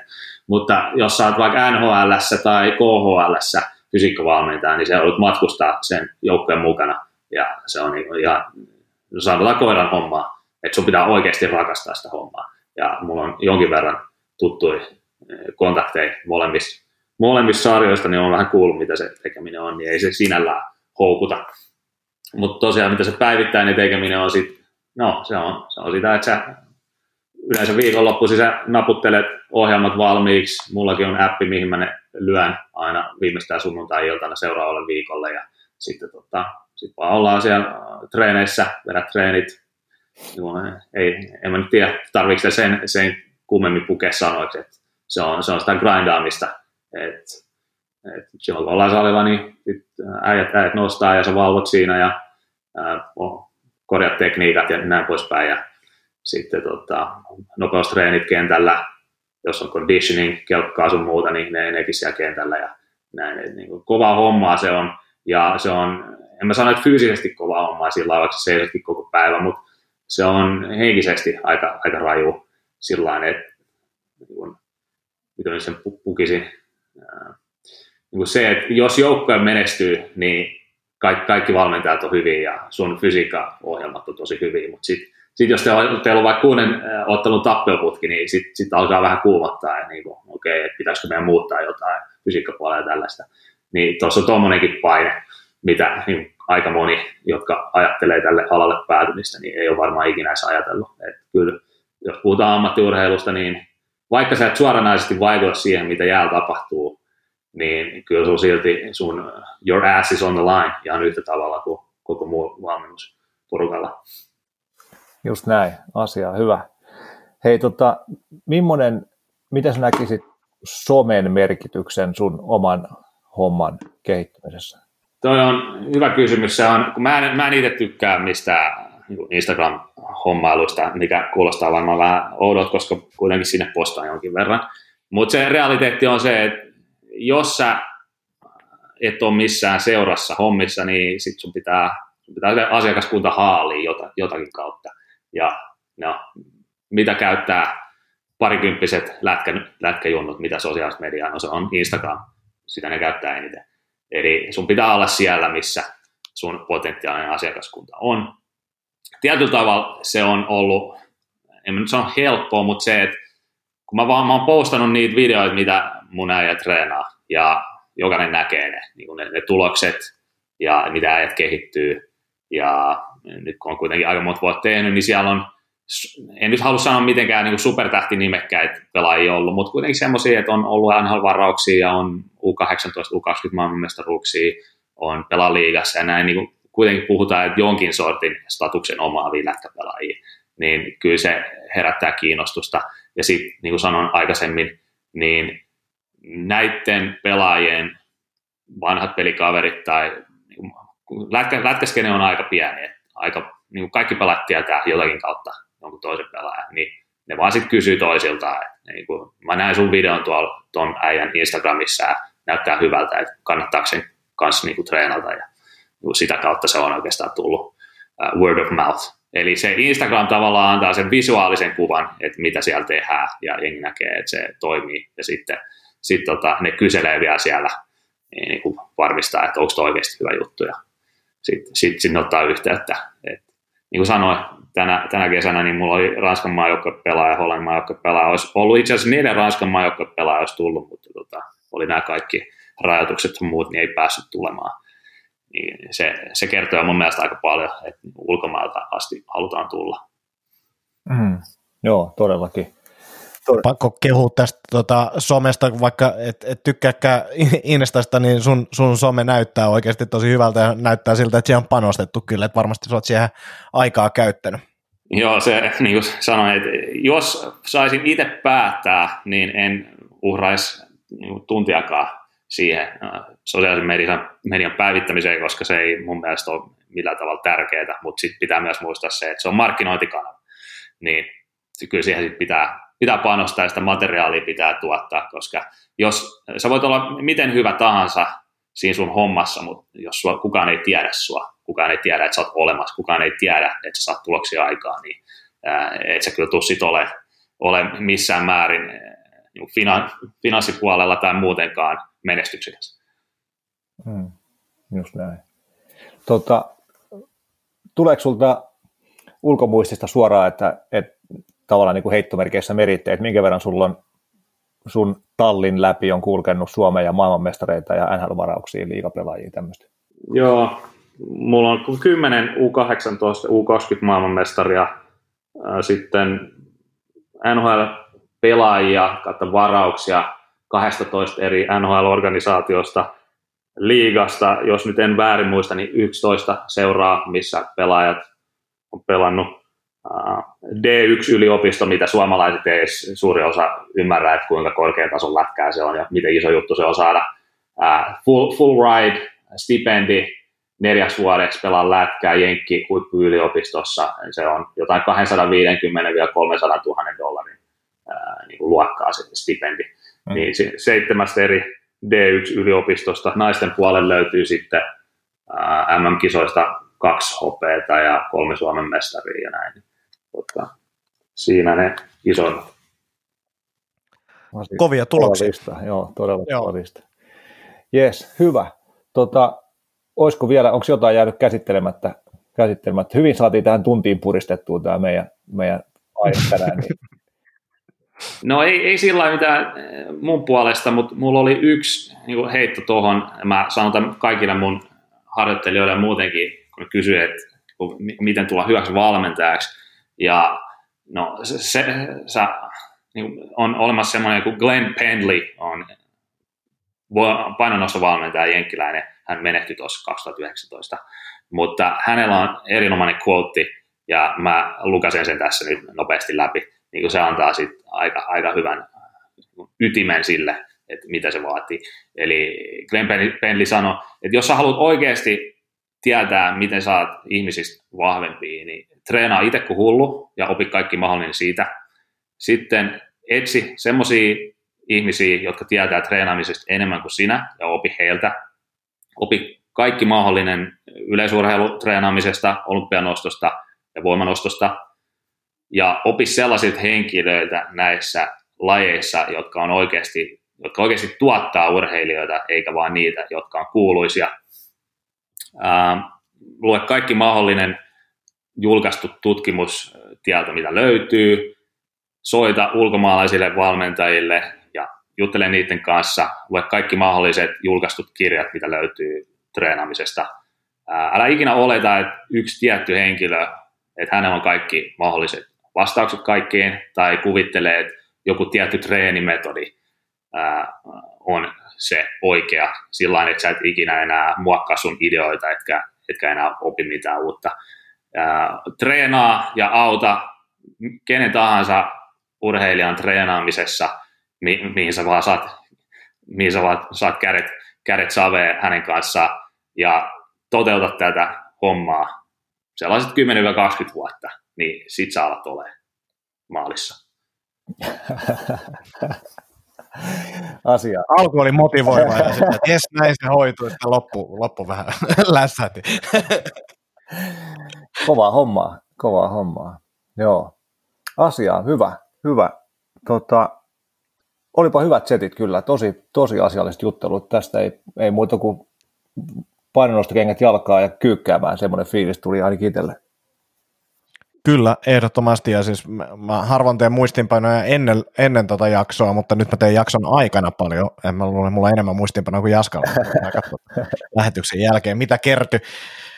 Mutta älyttömästi kiitoksia Junus. Tämä oli, tää oli erittäin jees ja kyllä tota, tuli paljon infoa. Pitää miettiä, että tota, tekisikö tästä muutaman tuossa pikku klipin tuon loppu oli ainakin semmoinen, niin minkä voisi irrottaa tuosta ihan erikseenkin. Niin, niin, niin erittäin motivoiva ja niin kuin, tiukkaa, tiukkaa infoa, niin, niin, niin kiitos tästä. Joo, kiitos teille ja katsotaan, josko Vol 4 olisi taas viiden vuoden päästä tai aikaisemmin. Just näin. Ja hei, Mä luulen, että se tulee jo ennen. Laitetaan noin kaikki linkit tuohon, mitä mainitsit, niin näkyviin tuonne, että pääsee klikkailemaan jävän kirjat ja saitit ja somet ja systeemit, niin pääsee perille ja kärrylle ja pääsee hakemaan interniksi ja mitä kaikkea, jätkän treeniohjelmaa ja niin edespäin. No niin, hieno homma. Kiitos teille. Asia, Hei. hyvä. Kiitos Junus, Me... kiitos Agis. Kiitos ja palataan kuulijoiden kanssa sitten taas uh, muutaman viikon päästä astialle. Yes, Moikka. Hyvä. Moro. Moro.